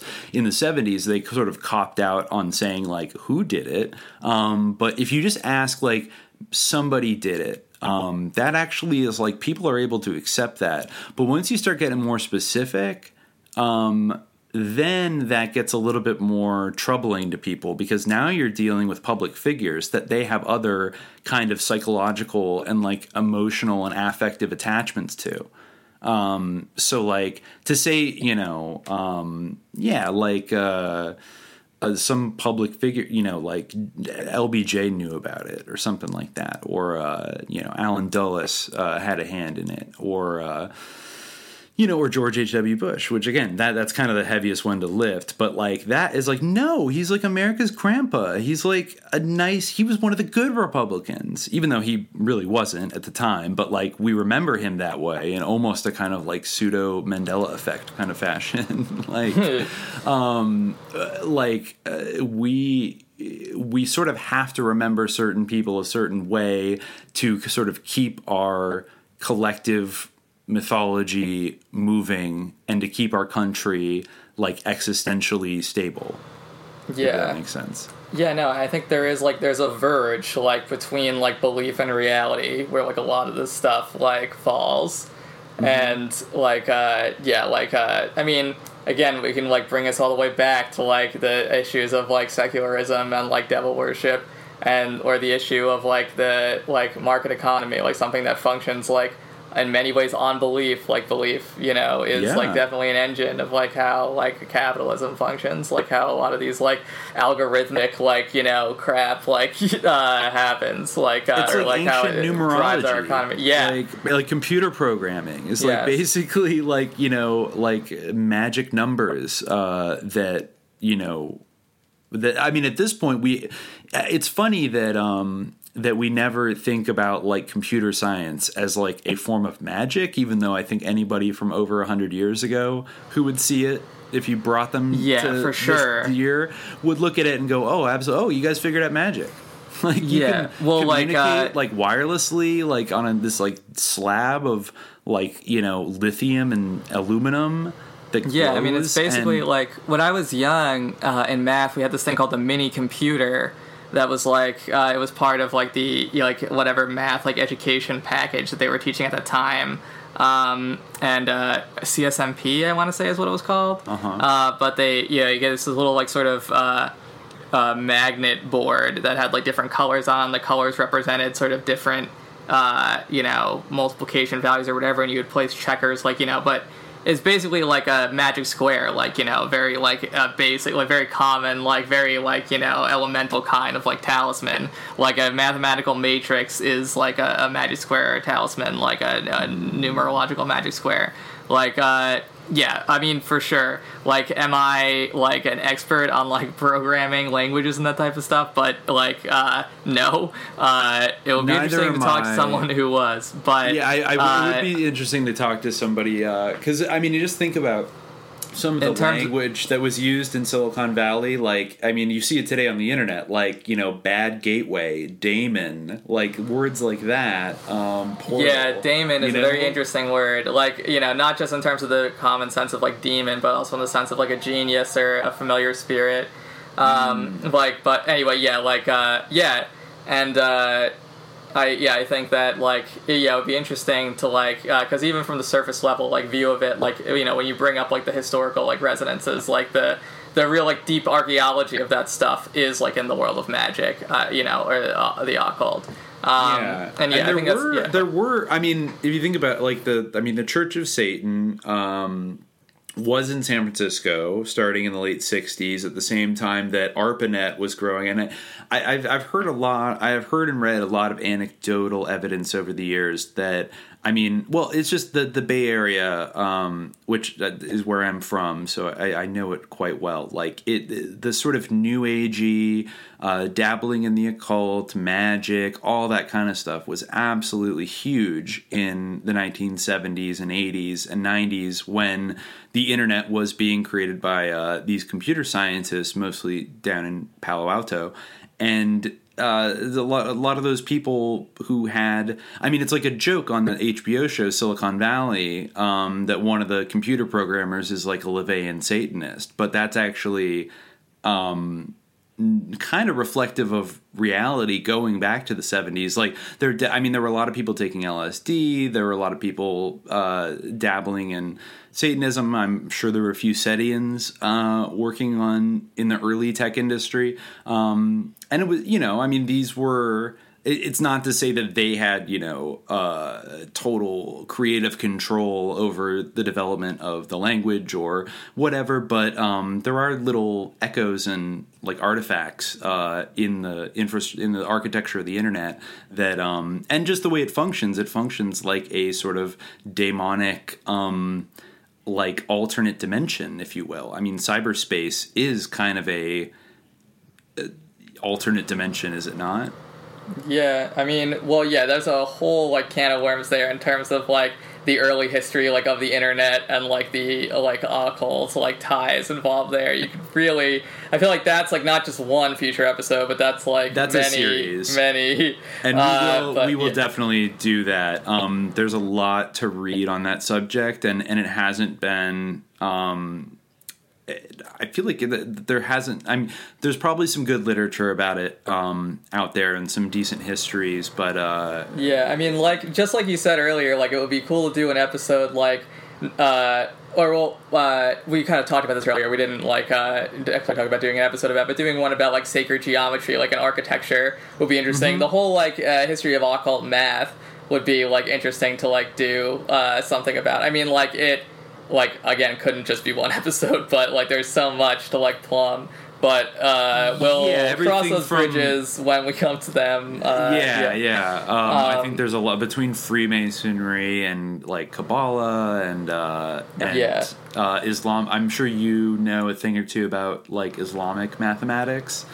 Yeah, well, like the like occult traditions, like across, like there's there's themes that are similar, esoteric traditions. There's themes there's like Islam really, in terms of like the esoteric traditions, like is very much part of like the Western like esoteric tradition. So like there's similar themes like that, you know, crossover between like those two worlds like a lot of the time. Like you know, in terms of like magic squares, like talismanry, like you know, uh, just basically like nu- numerology, that type of stuff, like uh, letter symbolism, like letter magic, like the there's uh, a lot like there's definitely differences as there are like always when you're talking about like you know uh, any kind of like cultural comparativism, but like uh, you know there's there's definitely a lot of crossover. Um, and yeah there's definitely stuff that you could talk about like in a micro historical sense like in terms of like what uh, like immediately preceded like the genesis of the internet and also like you could definitely talk about like the deep archaeology of like uh, computer science and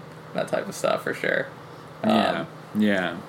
Well, we will we will circle back to it. Um, yeah, got a lot ahead, so uh, I think we'll we'll wrap this one up for now. Yeah. Um, oh, we should say what our names are in case it's helpful for people to like associate our uh, voices with Oh, yeah, names. yeah. So I'm All right. And what's uh, your what's your Twitter handle? Uh, oh, it's Khalid bin Yaqub. So uh, you know, maybe like when we post the episode, we can include our Twitter handles uh, so people can find them conveniently. Uh, Yeah, I yeah. imagine. Yeah, like uh, it'll be a good. Interface. Okay, yeah, we'll we'll do that because that there there's some people who who may know us from yeah, from and our, I our for small sure. mid. I mean, I imagine. Yeah, our very small mid accounts, and I imagine that people will uh, like probably mostly be finding it like from there. Uh, despite our accounts being as small and mid as they are, I think that's probably the main place people will be coming from. I don't know, maybe. sure. Uh, it is where we post at, so um, you yes, know, it's for better mostly or where we worse. post that. Yeah, Yeah, it's not definitely um, not ideal, but I don't know. Yeah, I mean, what is Yeah. the what's the alternative? I don't know. Yeah, I Not guess. really. Uh, Uh, yeah, you know, I- like- that's kind of it for now, and that's kind of where uh, that's where the takes and the battles and a lot of the psyops are happening. So, Yes, it's it- for better or worse, it's it's uh, it remains like the somewhat of a uh, relevant, if uh, somewhat sinister space uh, for now. But yeah, it's definitely you a sinister space, but yeah, it's like It you know the eminent online public forum. I feel like you know. Uh, for for I think content such as this, uh, definitely, um, and um, and I guess like uh, birthing podcasters out of the mud like Uruk-hai, um, Yeah. as well. Um, So, yeah, So, so- I'm uh, just True. to say, uh, I'm uh, I'm Dimitri, and uh, my Twitter handle is uh, is at Dr. Posh, Dr. Poshlost. Um, yeah, that's about it for now.